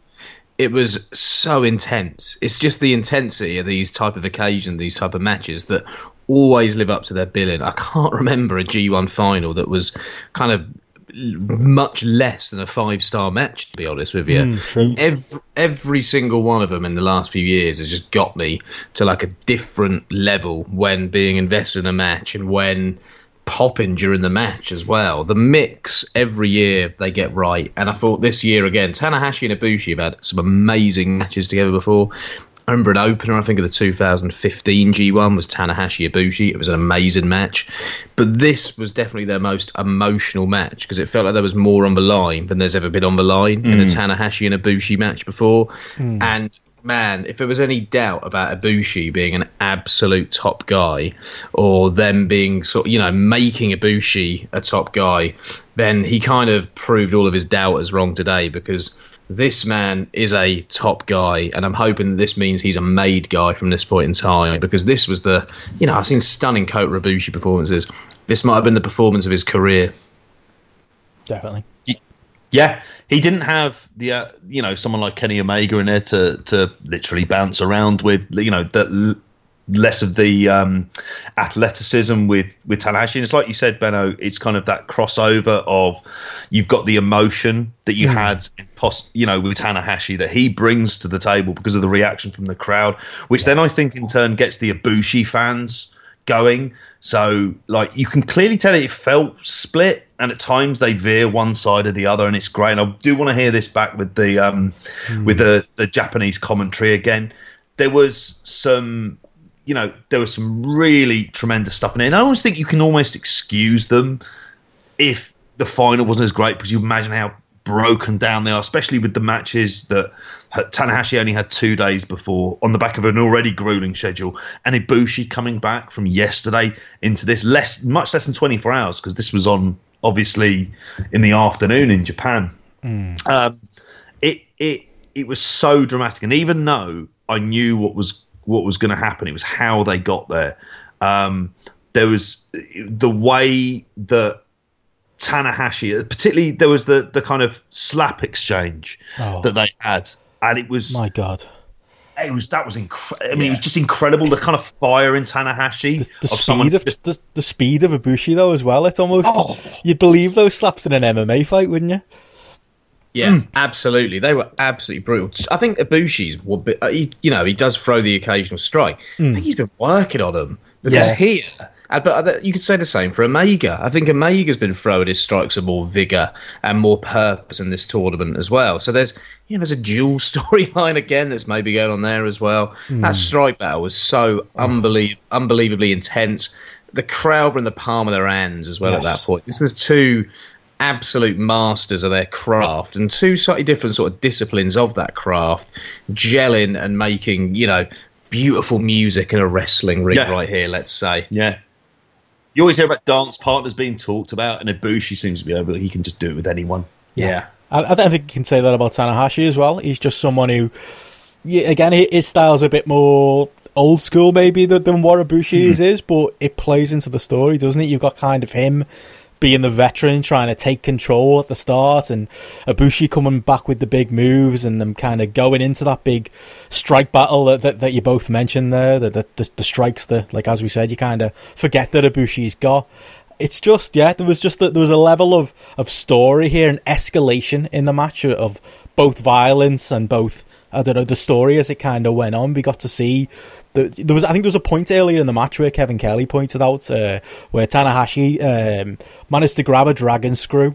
And Ke- Kelly, whose commentary, as we mentioned, has been wonderful throughout this entire tournament, kind of said, just put a pin in that moment, think of that moment later, because if Kota Ibushi loses, partly it's going to be because of this. And there's those levels of stuff that the, the first 10 minutes of the match, which you can sometimes critique in, a, in an overly long New Japan match, you can sometimes say, well, it doesn't matter. But it does matter. It, it, in a match like this, it builds on itself. And again, you know, it was that battle of Tanahashi being the veteran and Kota Ibushi being the maybe the, the more impactful of the two. Uh, you know, and hitting all of his his big stuff is ridiculous. The last ride, that bridge in Germany he does on the ropes, hit the, the moonsault double knees that we mentioned earlier. He pulled that out again here. Got the same reaction, didn't it? And it was kind of it fed into that story. It wasn't just move for move sake because you got Tanahashi, who again is the aging veteran, just desperately trying to stay in the match and desperately trying to. Although he's he's kicking out, he's barely kicking out. I think there was a German where he barely even got his shoulder up. Um, and then when he does hit his moves, he's not hitting it perfectly. He hit like a, a twist and shout reversal um, to Ibushi at a point, and it didn't look clean, and it shouldn't look clean because Tanahashi is playing that into the role that he is in, in the match at this point. He's taken, he's weathered the storm of all this high impact offense from Kota Ibushi, and he's barely hanging on and barely staying in it with that kind of his his veteran nous. Just layers and layers of, of great stuff in here, and you know, I mentioned that I I thought that Omega Ibushi was maybe my favorite match of the tournament, but just talking about it now, I'm almost convinced of myself that this one was better. It's definitely definitely close. Um, just so many great things to say about this. Yeah, I think, you know, I'm not a father, JP is. I don't think he wants to choose his favourite child. And I think choosing between some matches in this tournament would be like choosing a favourite child, honestly. it would be Yeah. harsh to actually say, this is my favourite match over this, because there's just not a lot between them in terms of the absolute Yeah. quality of them. I think this is probably my favourite match of the tournament because there was the emotion because it's the final as well, and I've, it kind of tipped it over the edge, if anything. And I think almost knowing that Ibushi could be crowned here for the first time, Yeah. oh, that was why I was so invested. Like I was so desperate for Ibushi to win. I wanted to see uh, Ibushi Kenny too at the Tokyo Dome as well. Mm. But I love Tanahashi. Tanahashi on this one last run, it feels like as well. Getting to headline the Tokyo Dome again in a, in a fresh main event against Omega was mm. something that I've got no issue with whatsoever. But I think you mentioned that Dragon Screw earlier, Benno. I think mm. The dra- it's amazing what Tanahashi's done with such a Yeah. simple maneuver. Yeah. Like in his matches, that move can matter so much. Think of that Minoru Suzuki match. Uh, on Turned the night, tide, didn't yeah, it? on night one. Yeah. and was the story of the match. Here, him doing those dragon screws early on played into the match as well. It kind of sets that standard. The psychology of the match was essentially. I'm going to take you down because I don't want you flying around because I can't cope with you, you know, with your aerial offense and all the rest of it. But at the same time, when he's doing that, Ibushi's showing him that he's got more than just his aerial offense and he can go with him toe to toe and he can strike him down if he wants to. And he's not just this high flyer, he's not just this crazy man from that crazy DDT promotion. He's legit. There's a reason he's in the final. Uh, there was some crazy stuff in it. That inverted gotch style pile driver onto Tanahashi's neck Yeah. as well. Tanahashi taking that German. I was saying the other day that I only think he'd hit, he should hit that German in major, major matches. I've actually thought to myself last night, there's no way Tanahashi's taken that German. He took it. I couldn't Took believe it what I was perfectly as well. Yeah, he did. He took it predominantly. He didn't take it on the top of the head, Hmm. um, which had what uh, was Kenny had done, hadn't he? He's taken it right on. the No, Megan didn't take it last night. Oh, who took it? Somebody took it earlier on in this. Anyway, I might be thinking of that. I might be- Naito took it. Naito took it. Um, but in this one, I mean, he he took it on the shoulders as well. Yeah, this was. It was also some of the playbacks. Ibushi hit a bomber and then you've Yeah. got you think about it this way: you've got Shibata with Tanahashi, so you've got the three guys who were tipped to carry New Japan into that kind of era in the kind of mid uh, 2000s. The new. Three Musketeers. Yeah, of Ibushi, uh, sorry, of Nakamura, Tanahashi, and Shibata, and you've got Ibushi. While though, while one of them's watching on, and one of them's in the ring, and he's hitting, you know, their mate from class's finisher as well. You know, there's that little bit of cheekiness, that playing off the past, and him doing that to Nakamura at the mm. Tokyo Dome as well, showing that he can live up. It's just such great storytelling that you can kind of read into if you want to in this. So it's mm. just moments like that that make me the lawn out of my dart on Yeah, on yeah, Tanahashi that had. I mean, they, they had said that had led to a kind of. In, when was that? Is that in last year's G? I can't remember if it was uh, two years Two ago. years three ago? years Oh, Yeah. And he blamed it for losing, didn't he? Yeah, he blamed it for, losing, and and that was also also brought up in commentary as well, and that's tremendous. Just all of those things adding to it. Um, Tanahashi's great at making those kind of simple moves work well. Like he's, his use of the small package has been tremendous, and that was something that I can remember when he when he made his appearances in TNA. That, that was one of his one of his finishes. Of course, you would remember that. Of course, I'd remember. Yeah, Shannon Moore interfered. That tell, I remember. Wow. Yeah. Yeah, yeah. yeah, that tells you everything The you need to Prince know of about. Punk. Yeah, but of course he would do because he's he should be the main focus of AJ Styles versus Hiroshi Tanahashi. Um, and they had to, yes, I often I say I'm angry now about that. Um, he he does these. He used to have a really quick um, small package that he would do, and obviously it's not as quick, but he's managing to utilize it and work it in, which obviously would play to those long-term New Japan fans who'd remember him when he when he first came up and was you know the under thirty champion, um, when it was kind of the rise of Tanahashi, and and he clearly still has so much to give, and And he wants to give it. and he wants to give it, and him and Kenny is fresh because we never we we never got to that point. So I understand. I'm kind of fine with it. It wasn't what I predicted, hmm. but I'm fine with Tanahashi Omega as as a massive match. I mean, he he's someone who kind of has he's earned it, and it's on a Friday, isn't it? This year, the Yeah, it 4th is. Yeah, it is. and I think that's going to be an interesting one in terms of ticket sales because I think Tanahashi could be someone. Tana- Tanahashi Omega would draw in fans if you've got a very Yeah. strong undercard as well. And we're getting more Westerners going over as well. I'd love to go. I think I'll carry on doing the lottery from uh, here on in. yeah And I'll pay birthday for us present for you, go Joe. win. You up? Perfect birthday present for you. Mate, the happiest of birthdays would be a trip to Tokyo. Though it'd be the fulfilment of a dream on my uh, on my birthday, and usually I have a crap birthday because Fourth of January is usually the day we go back to work. um, this year we're not back until the seventh, so I could actually make it, but there's no way. Looking at my finances at the moment, that I've got a chance of doing a trip to Tokyo. But have a lottery. Uh, Let's let's do the lottery for a bit. Yeah, Hey, See if we win. let's do Yeah, I, it. th- I think maybe I, I would be maybe even more tempted to do it. I think part of what got me into this match and part of what I was just hoping. I thought after after the B block night and getting Kota and Kenny having that incredible match, what would convince me to go to the Tokyo Dome uh, and go to a January fourth card as if we were getting Kenny and Kota there, and they really pulled me into the match in in real. I mean, again, I'm happy that Tanahashi's won. I'm happy that uh, now at the end of the tournament, I'll, I'll absolutely take Tanahashi getting that one last, you know, uh, go in the sun and get to have a you know a big Tokyo Dome main event if he doesn't lose the briefcase on the way. But there was just something I don't know. I, I really wanted it to be Kota in that in that position. And I was, I mean, one of the notes I had on the match was just that moment where at the finish when. Uh, Tanahashi hits the high fly flow to the back of Kota Ibushi, and Ibushi, almost like a zombie, kind of stands up for the second one rather than taking it lying down. Oh, And it he's was like- so good. and I was Yes. just screaming at my, at, at the TV, kind of just hoping that there was going to be some kind of reversal or Kota was going to do something. And he was just out on his feet. He took the second one and then he took the third one. And even then, I was so invested and I so want to see Kota Ibushi get this, you know, get a Tokyo Dome main event that I was just screaming for him to do something and he didn't. And it was amazing storytelling and a perfect moment that kind of encapsulated this entire match. But yeah, I was just so in the moment, so devastated, but so into this story and just.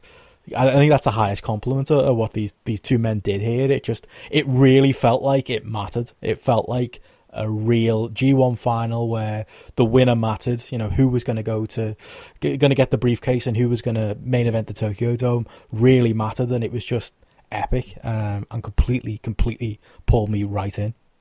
Yeah, I was devastated but exhilarated. That's the best Yeah. way I could uh, kind of describe it uh, from that perspective, really.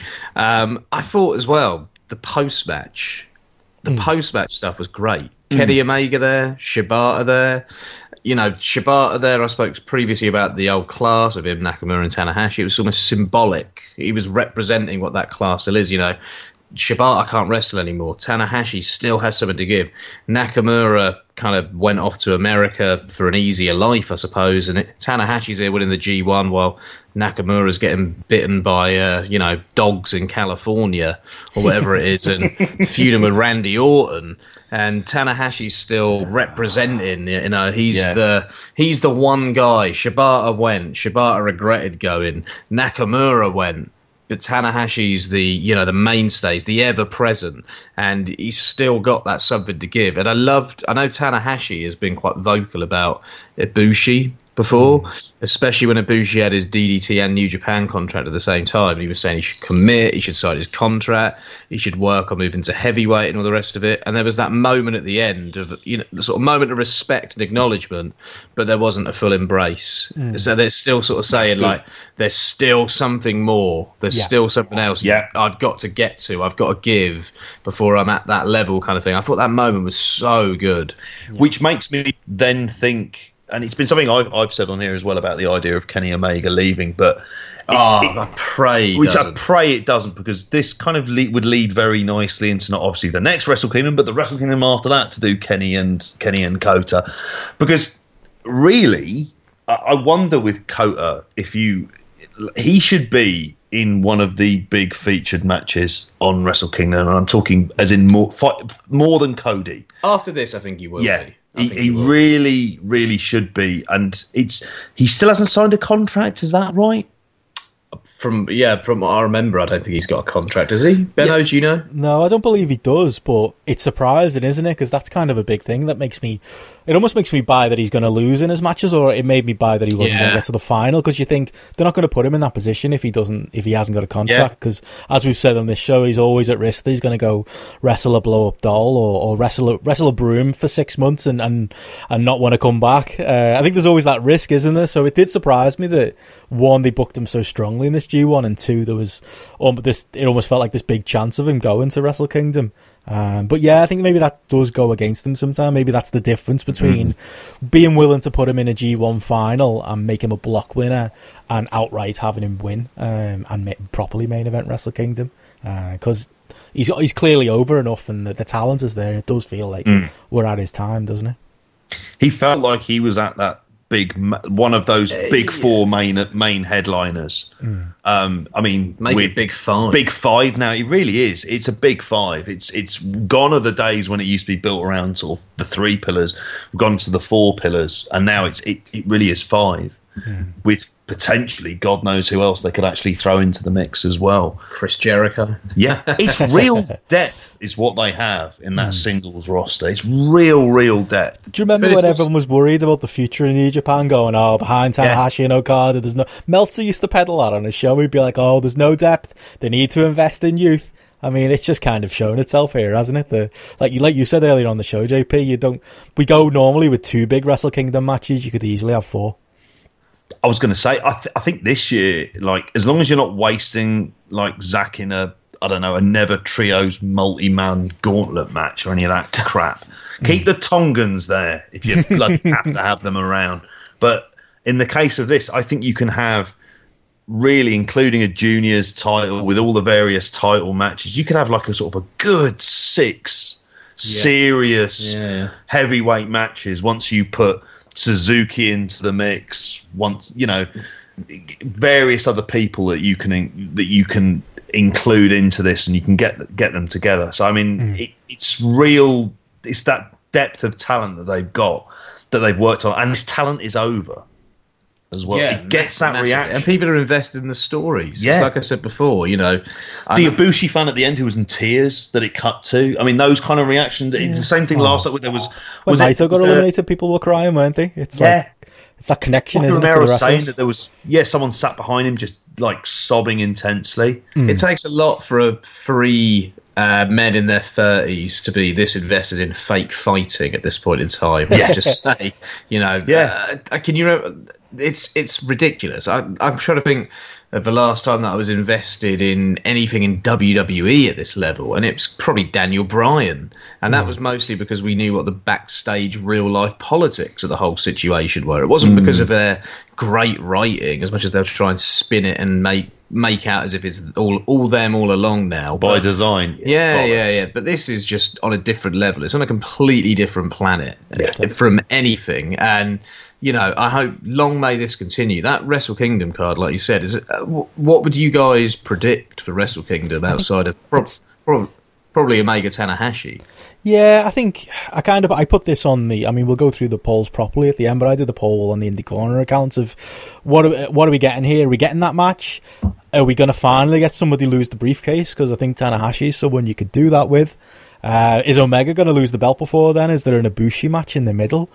To be honest, the answer for me is I don't know. I think there's a million. I think that makes it more interesting as well. There's a million different ways you can take it. I think being boring. I think the most likely scenario is Omega, Omega Tanahashi, but I don't think I'd rule anything out. I don't think I'd rule out Tanahashi losing the briefcase to Kota Ibushi in a rematch, um, or them doing something else along those lines and really mixing things up. It, I do think uh, maybe another benefit of putting Tanahashi in this position. And again, maybe a reason why you wouldn't put, say, they were planning on doing that and having him lose the briefcase. It's not something you do with a Naito. You know, the people who, who are mad that Naito didn't win this thing outright. Imagine how mad they'd be if he won the briefcase and then lost it. You can get away with that with Tanahashi, just like WWE got away hmm. with it with John Cena losing the, the Money in the Bank briefcase. He can be the he can be the guinea pig for, for that scenario. I just think yeah, there's a there's a few ways you can go here, and it's it is really hard to call. Yeah, uh, and also is Jericho going to be back in between now, or is his next match going to be at Wrestle Kingdom as well? I think that's an unknown quantity. Like I, I, was saying to JP earlier, I think it makes sense almost with um, the news today that Gedo has been sacked by Okada, but something goes on with Okada and Jericho possibly because Okada's gone mad. Chris Jericho's a bit of a madman. Is it something to do with them teaming up? Is it something to do with a feud between the two of them that could go somewhere? You give Okada the Intercontinental belt for a little bit, have him do that while he's kind of, you know, giving um, some of the other guys bigger opportunities, but he could also headline shows as the IC champion. So lots of variables that are in play as well. I mean, you've got people bubbling just below as well, like a Zack Sabre Jr., like a Minoru Suzuki. What do they do with these guys going into that show as well? Like, it's it's an exciting Ishii. time to Yeah. yeah. it's an exciting time to be a New Japan fan. That's for sure. Definitely. Uh, Let's I mean, just hope Kenny Omega doesn't go. That's what I'm going to say.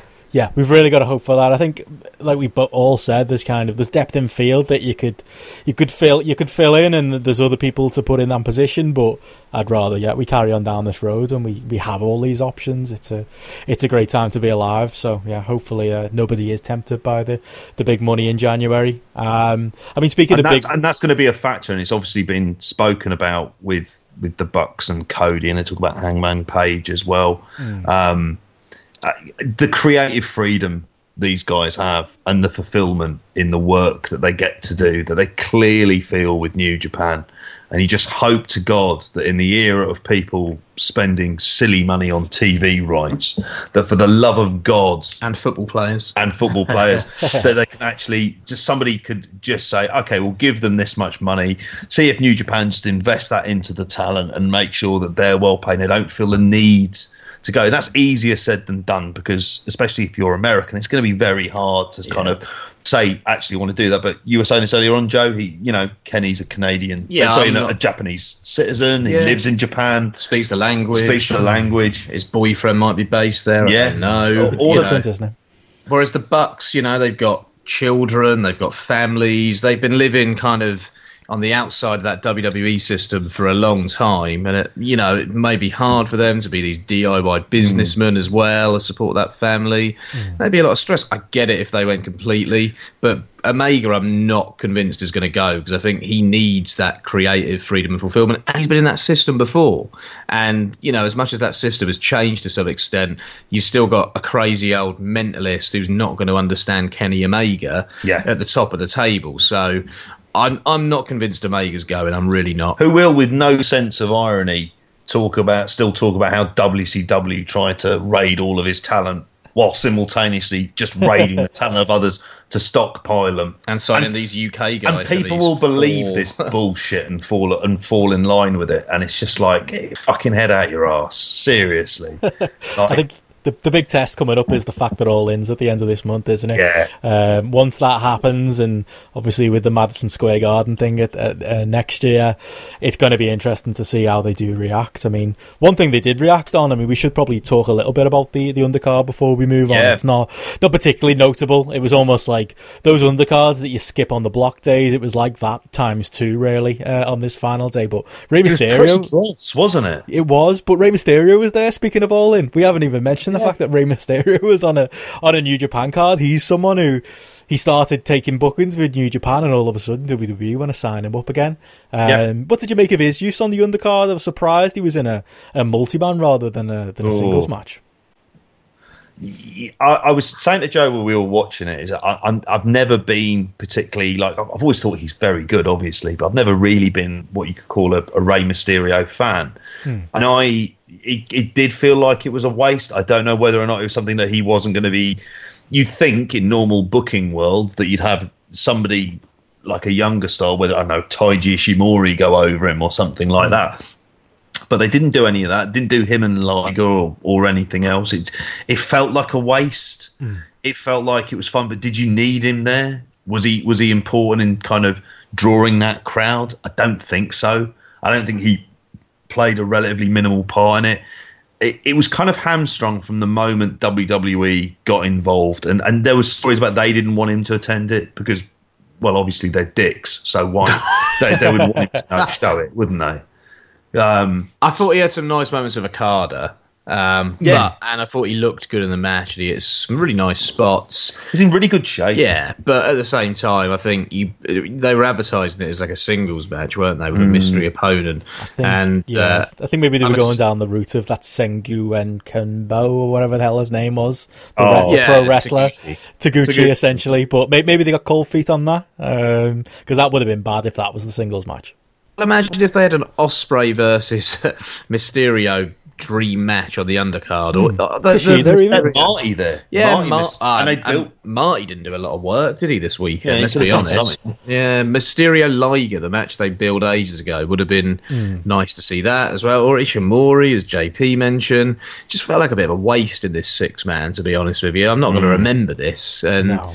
would have been nice for Rey Mysterio's two New Japan p- appearances to be more notable, and Yeah. really they've not been notable because they've just been part of six man tag matches. But That's the thing. hey ho, we got this final, which was incredible. So and, and I think it, it feels even more like a waste because you know when he goes back to WWE, it is going to be the same Rey Mysterio shtick that we have kind of all seen before. There'll be some good matches, but you'll end up with Baron Corbin taking the piss out of him because he's small. you know, it's that kind of rubbish. Constable Corbin. Yeah, oh, whatever. Um, all that kind of shite is going to be coming K. out of the woodwork. So, I, it, for me, it, it has been somewhat of a waste. If you think about what they got out of it with Jericho and all of the things that Jericho brought I don't think Rey table. Mysterio is the same sort of character, though. I think he just wants to go and wrestle, whereas Jericho is a man that thinks through everything in Hmm. insane amounts of depth. Think of the Jericho Mysterio feud, Yeah. like what ten years ago. That was all Jericho. All the whole feud was when he was wearing the mask. yeah, it was great, and uh, you could tell Jericho was essentially booking his own feud there, and Mysterio was just a great player in a Jericho feud, and Jer- Jericho's a genius at the end of the day. I think he's possibly the most underrated wrestler of all time, all told. Um, Mysterio is incredible. I've been a massive fan of his over the years, um, but he's not someone who I think thinks about his feuds in any great depth to the same Yeah. extent a man like a Jericho. He's So- gonna oh, turn off, turn up, isn't he? Get paid, have his match, and he's gonna go home, and he'll work whoever you want. If they'd have put him, there's, there's matches, there's options. There's a Kushida match, there's a Okada singles match. There's like you said, there's loads. Yeah. They've teased Ospreay, Liger. We're not getting half of those, uh, if any of them, unfortunately. Um, so th- th- I mean, there's ways you can go with him, but yeah, he's not. I suppose he's not a game changer, is he? Um, he's just someone who would have been a nice addition to the cards coming forward. Yeah. But unfortunately, yeah, Uncle Vince came in with his money, and uh, it does look like uh, Rey Mysterio is after that. sorry. Any other notes on the, on the undercard from this day? Uh, there was some some young buck shenanigans, some elite, and uh, and the other side of the Bullet Club shenanigans. Uh, Oh yeah. a- any thoughts on that on that stuff and uh, the the continued build of uh, of something going on there with uh, with Tama Tonga and potentially Kenny Omega? and Harold Meij. Mm, right in the middle of it all. yeah, just leave Harold. You're better than that, pal. Ye- yeah, it, it was. It, I, I didn't care for the match because I don't care about the trios titles. For me, they're there to headline Korakuen show, shows. that are just that's really what they're there for. Uh, You can have that kind of title change on house shows, and that's fine. And people don't care about them enough anyway. On this one, it's like they've put them in there, so it'll be like you can't get rid of us. We've got the belts, and it's going to be god awful. Tama Tonga cut a shit promo at the end. Oh, yeah. What did he say? Like suck ass. That was his last phrase. And I thought, yeah, you can, mate. It's almost He's a a very gimmick, isn't it? man. Very witty man. Maybe it is the gimmick at this point. He knows he can't cut, cut a promo, so he's just cutting really bad, awkward, filled with silence promos. Maybe it's the idea. I don't know. I mean, I was really hopeful that because they teased, didn't they, on day two with them being thrown out the building. I thought well, maybe they'll get suspended now from the all the interference. Maybe they'll piss off to Ring of Honor for three months where I won't have to watch them. Uh, but I, I, think they are. turning up at all in and doing an angle and getting Yeah. booed out the building. True, that crowd probably will react to it, won't they? Maybe that's the uh, the end goal. Maybe, maybe Mm-hmm. ruining this indie dream card and all the rest of it, and yeah, then having a go. Perhaps if I Meltzer in the crowd, have a go at him. Maybe, maybe that's where it's all building. Yeah, something with uh, Harold Meij against Dave Meltzer. I'd book that on All In. That'd draw. That's uh, Oh, All In two. There you go. Semi Harold main May events. versus Joe Koff at G1 Supercard. You seen Joe Koff? Yeah, I'll He's- take Harold Meij to win that. He's not getting a resting ring. Perhaps Cary Silkin can wrestle for him. There you go. That could work. I think, yeah, the, the, the- my feelings about a lot of the undercard is it was about just setting up some stuff for the future, hmm. which seemed to be primarily Yeah. Cody Pin and Juice, Bullet Club stuff. Yeah. Kind of. Yeah, that's that's all it's for, isn't it? It was, and Cody Juice felt a bit weird, kind of introducing that into the mix because like Juice has had enough losses in the tournament to kind of have a string of challenges. From a business perspective, it's never a bad thing to kind of go with I don't know Cody Juice at Long Beach. I- Well, I- Juice I- is better than Cody, and how many years in is Cody? How many years in is Juice? You know, well, think of where Juice was. At was it Wrestle Kingdom Yeah. ten? yeah, Yeah. eleven, 11 and and where um and where he is now in the kind of match i mean it'd be an interesting kind of side by side comparison to see how much he's improved um then you yeah suzuki naito which was a weird one to go back to just because it didn't really work earlier on this year they had a very disappointing match between when um naito got the ic title back there was all the c block stuff and I did think to myself, yeah, I wouldn't mind seeing. Like the idea, it's been I've seen it kind of milled, uh, sort of brought up, and people have said it. They may end up doing it, but one of the things I think that was overtly mentioned was the idea of having a, a C block that starts before the G1 and have that one person get into the G1 and have it between primarily young lions and, Ah, and the wrestlers idea. of the Henares and the Yeah. Finlays. And if it ended up, say, replacing a Yoshihashi, I'd put Yoshihashi in that, so then there'd be some pressure on and give him something to do. Like that as well. I think they should do it with a newcomer every year, though. That would be quite a nice way. Oh, to yeah. introducing them. Yeah, I think that's a really Introduce cool someone from idea. All Japan. Well, after Dan McGee gets down the LA dojo, perhaps we'll see Dan McGee in, Oh, yes. in in there next year. We certainly won't be seeing Josh Bodom. So If if it happens, we'll set JP on it, and JP, you can do a, a recurring podcast series uh, monitoring the potential uh, candidates for the uh, the C I block. was, do you know something I was hoping for today, and I knew it wasn't going to happen. I was, I was still a bit disappointed it didn't happen. I, I thought to myself, it'd be great for Kitamura to come out Oh. on this show today. Did it happen? Did it fuck? still It never friends happened. with Facebook, aren't you? I am friends with him on Facebook. yeah. Where he just likes lots of pictures of women in bikinis. Yeah. That's for his head's at. Yeah. Good to know. Uh, should we go through uh, some of these vote uh, the polls that we've had on the Indie Corner account Yes. then before we go? Y- yeah, let's do that. Uh, yes, so let's get into those uh, those polls. Uh, the listeners uh, have voted. The followers of the IndieCorner.com uh, and the followers of at the Indie on Twitter have voted. Got lots of responses. Actually, I was quite impressed. Uh, put out a few questions on just the overall tournament, and uh, maybe we'll weigh in with how we feel about how the final results go. But firstly, I asked people who the, the MVP was of, of this G1. Uh, Kota Ibushi got twenty percent of the vote. Hiroshi Tanahashi only got six. Kenny Omega got five percent, and Tomohiro Ishii got sixty nine percent. That's out of a possible hundred and forty two Yeah. votes. Is that any surprise at all? I think Ishii's probably my MVP, uh, Yeah. but I did think it'd be a little bit closer than that.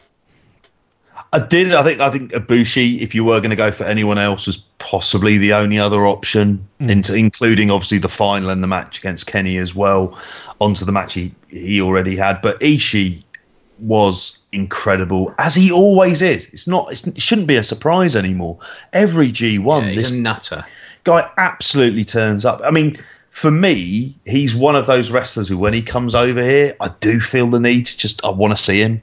I'd love to see him work the cockpit, for Well, example. you're seeing him Friday, mate. Exactly. And I'm well happy about Well, that. um, two days after the York Hall Show on Friday, Rev Pro in Southampton. Imagine if Ishii turns up in the place where I received my winners medal with my football team for Division Three under 15s uh, champions in 2002, and Tomohiro Ishii suddenly there. That'd be something. I don't think it's going to happen, but yeah, I can't disagree with Ishii on any level. The the man is in, insane.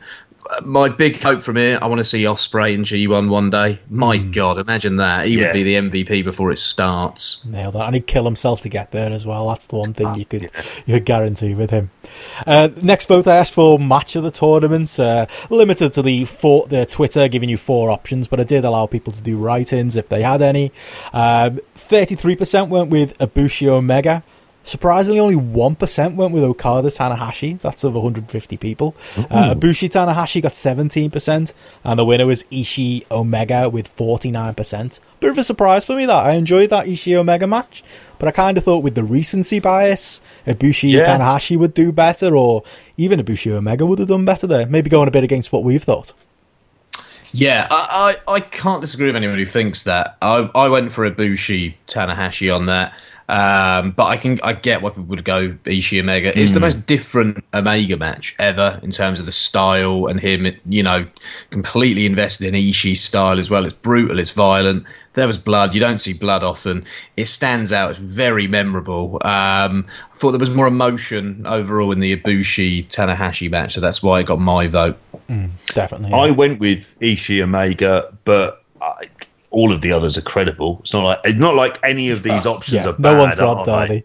We're all talking. Yeah. We're talking matches that we would, if we didn't say five stars, you might say four and three quarter. That's like the This is like I'd go with Ishii Omega, but if you haven't seen any of those, watch all of them. It's like the Ronaldo Messi question. Yeah. Definitely. Um, next, uh, a more negative result uh, uh, award. I went with the most skippable performer of the G1. Again, limited to the four Twitter options. I felt bad on you, Joe, that I couldn't uh, include uh, Switchblade Jay White here. Uh, Nah, but he wasn't the considering- most useful. most Yeah. over, mo, most over pushed and uh, you know um, Worst. worst, actor. I would Yeah. say, yeah. But bell to Yeah. bell, he, he wasn't the worst, was he? And it's kind of like, I mean, I was in putting this together. Maybe I was thinking so much about Jay White, as I said earlier. I forgot Yoshihashi because he is maybe the definition of skippable. But the competition here, uh, Tama Tonga got forty-seven percent of the vote. Yeah, Yano got. Yano got seven percent. Togi Makabe got 19%. Who are those people? Sorry, before just to, sorry, just to who are those people? Did they watch any of the Diana? Bollocks, sorry. I included them for them people. There are some very very pe- people who are very passionate about their hate at Toru Yano. That's why I wanted to include They're them because I thought if I don't, I'll get a lot of replies of people saying, "Why is Yano not on the ballot?" Nah, they've got no sense of humour and no understanding of it. Sorry to those people if you listen. Uh, no worries. Yeah, but it went the way I expected. Tama Tonga forty-seven percent, Bad Luck Fale twenty-seven percent. Really, you could just say almost eighty percent for the for the Tongans in general. They probably could have been one category all their own. Uh, I don't think there's much to split those two. Uh, there definitely came a point in this G1. If you weren't doing a podcast or writing reviews, there was absolutely no reason to be watching either of those two men's matches. Yeah, Uh, and I would advise anyone who has missed any any of Tama Tonga's matches, don't worry about it. You're, you're doing fine. You'll happily live without ever having seen them. One hundred percent. Uh, Next, a slightly more positive one. I asked who stock rose most in this tournament. Um, Michael Elgin, uh, I included there, only got one percent of the vote. I think the real, despite the fact he had a great tournament, uh, the real life issues that do plague him will be the reason Yeah. behind that. Juice Robinson got eighteen percent. Switchblade Jay White got thirty-three percent. So uh, the readers of the indie corner maybe a bit more positive on him than we are. But Hangman Page in front on forty-seven percent. Can't really argue with that. And even with Jay White, even though I might not love everything they're doing with him, it's hard to say his stock hasn't risen. Uh, yeah, Yeah. I'll, I'll say that. I'll say that. Um, Hangman's has to the point where you think at Ring of Honor need to be kind of really Yeah. going with him in the next few. They should be thinking about what position he should be on the card when it comes to that G1 Super card. bit of a slow burn though. Give him a big win on that show. yeah, give him give him a big win. Don't do it tomorrow, but Yeah. like kind of they need they could really have something with him on that if they can get Juice in for a few shows as well. Hmm. Juice is a is a good. Show. He- I mean, he's one of the the kind of wonderful stories of someone who took a massive risk, did something that very few wrestlers do, were willing to go back to kind of basics and reinvent himself as a good wrestler and as a character that's true to him. Yeah. Have And- you seen that Rev Pro have got Juice in Leamington Spa at the cockpit? Oh, um, yeah. And Ospreay's on the Leamington show as well. I want to see Juice Ospreay. That'd be great. Oh, that'd That's be good fantastic. Yeah. Any excuse for me to bring Ospreay up for the third time on this. we're just we're- we're flying the flag for him, aren't we? We're just we want him in next year's G1. If if Gedo's Yeah. paying attention, then yeah, that's the that's the main takeaway from this podcast. Um, the final vote that I asked them was uh, the question we just said: Is Tanahashi Omega the IWGP Heavyweight Title match on January fourth? And we got yes, got an overwhelming 58%. No, and Kenny loses the title, got 9%. No, Tanner loses the briefcase, got 23%. And 10% for something else entirely. Um, that's higher than maybe I expected. People thinking that neither man is going to make it to January 4th. I can't see that scenario happening, but as we said before, it does feel possible, doesn't it, that uh, one one or the other could uh, could fall at some of these hurdles coming up. I suppose it's more likely this year than any other year, but it does depend who Tanahashi would be defending against for that shot, which I'm assuming would be King of Pro Wrestling.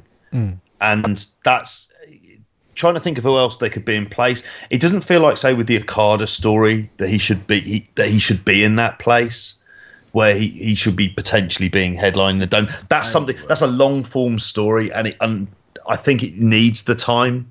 Like I obviously I predicted Okada to win the tournament, and the idea of him not being there, I, I don't think. I, I don't think he should be given the way that his character is. I don't think Naito should be given the way that his character is. So for me, I would leave it as it is. But then That's- Okada could argue that he never pinned him. Yeah, He'd been yeah. winning the tournament, so there could be a rematch in there between now and then Yeah. as well. So we'll see. Definitely. Uh, yeah, so that, that's pretty much uh, it as far as the, the polling goes. Uh, there were, like I say, on on some of those options, there were a few write-in votes. Uh, poor Hiroki Goto got a couple of write-in votes, especially for the match of the tournament, him and Ishii, which we almost almost feels forgotten about, doesn't it, at this point, because it happened a little while ago. But that was one that people said match of the tournament. I can't argue. Anyone who's coming up with that as a, as a possibility, or really any Ishii match throughout the tournament, I can't argue. Um, I think there was just a lot of great stuff this year, and just yeah, a, a a G1 that was definitely mem- memorable with lots and lots of high level stuff. And although it was hard work keeping up with it uh, for this podcast, it's been very very rewarding as well. I've loved doing these shows with you guys, and I've I've loved watching it as well. It's never really uh, been a chore, even if week three in the A block did get a little bit tough. Yeah, same here. Um, absolutely en- enjoyed it. I thought the pacing of the tournament was actually good, and that's something that in previous years has been a quite legitimate complaint. And you, I mean, you referenced it in in some of the earlier shows about the old days where they would have the ten match blocks, and they were they were hard going to get through. Um, whereas a lot of these, they felt like a breeze. If you missed the undercard, you generally miss nothing. But occasionally, you'd have some kind of interesting stuff leading leading up there as well. It, I don't know where this ranks, and there'll be some interesting arguments on this about where this ranks in G1 history. I think we all probably need a bit of time to decompress before we reach really any conclusions on that. Subjectively, it's probably as good as 2016, They're 2017 just it's all a much of a muchness, isn't it? it, They're all it great. really is. I think there's, you know, the like the one of the other complaints I've heard about this is maybe that when the bad matches have happened, they've not just been say merely dull, but they've actually kind of made you annoyed. Um, but It's then like me again, trying to pick my favourite Matt Le Tissier goal. It's just impossible. There are so many great goals by the man. Like you know, I compare it to this. Every G1 I've watched has been amazing. It's been different level. I've been completely fulfilled by it, and I've been very happy with it. The standard seems to rise year on year, Yeah. which is scary. And I know Ibushi's promo after the Omega match, we said, I can't remember the match. I was thinking, oh, I hope you're selling there, mate. And I hope that's not true. But at the same time, G1's just great. It's just fucking Yeah. awesome. We get to this point, every year I feel fulfilled. yeah, As JP said, it's and as, as he put on our intro for these podcasts, it's the most wonderful time of the year, isn't it? Um, Yeah. And I expect we'll be back in this position again next year, doing these podcasts again, because yeah, it's just there's nothing, there's no better season in wrestling. I think. I feel like this is always the, the period where maybe I go a little bit, uh, maybe not cold on New Japan, but it's hard to kind of after such a just an amazing couple of months. Now is a bit of the, a dime t- downtime for New Japan, um, but yeah, we've got Wrestle Kingdom to come. All kinds of things can happen between now and then, and yeah, just been it's been incredibly rewarding. So uh, again, I just want to thank you guys for for doing this show with me, and for uh, it's been a it's Thank been a you, whole lot of fun. Awesome. No, thank you. You're the uh, man who makes things happen, Benno. You're the uh, you're the workhorse of this trio. we all put equal work in. Those in those I've got to give extra credit to JP for those intros that you've been doing for these shows as well. That one of uh, of you, Joe, and the the Jay White, uh, the the, the compila- compilation of, of your comments on Jay White was just something spectacular. yeah, it was good. Tro- good bit of trolling. Good stuff. I get JP constantly, so he Yeah. kind of he kind of owed me a few there, to be honest with you. absolutely. Uh, so yeah, uh, we'll uh, that pretty much brings us to the end for our G1 coverage. Not really the end for us as far as podcasting goes. There's Summer Sizzler coming up on Friday. We talked about it a couple of times. We're going to see Ishii at the back on the back end of this G1. If uh, any of our listeners do see us there, do come over and, and say hello. We'll uh, hopefully have a spotlight out in the coming days as well, um, and also just keep an eye on the Indie Corner feed for any other podcasts uh, and any other stuff that we put out uh, after we have a, a long lie down uh, after this uh, extended G1 run. Uh, I just want to also say thanks to Luke Hickey, who's been doing the Indie Corners G1 reports on the website. He's been doing fantastic work. So shout out to him and also shout out to uh, the, the guys on Furious, who's been putting stuff on his website, backbodydrop.com, who've uh, been doing an incredible job, and Voices of Wrestling and, and uh, my other website, Post Wrestling, who've been who did the pickums as well.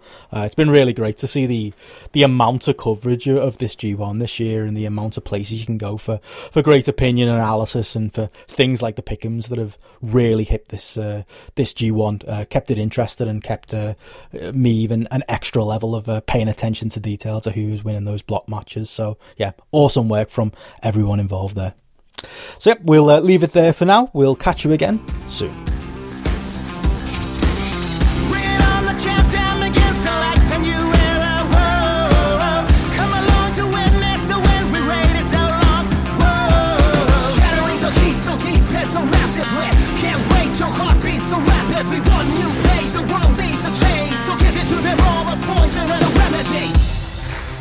Here comes a new revolution.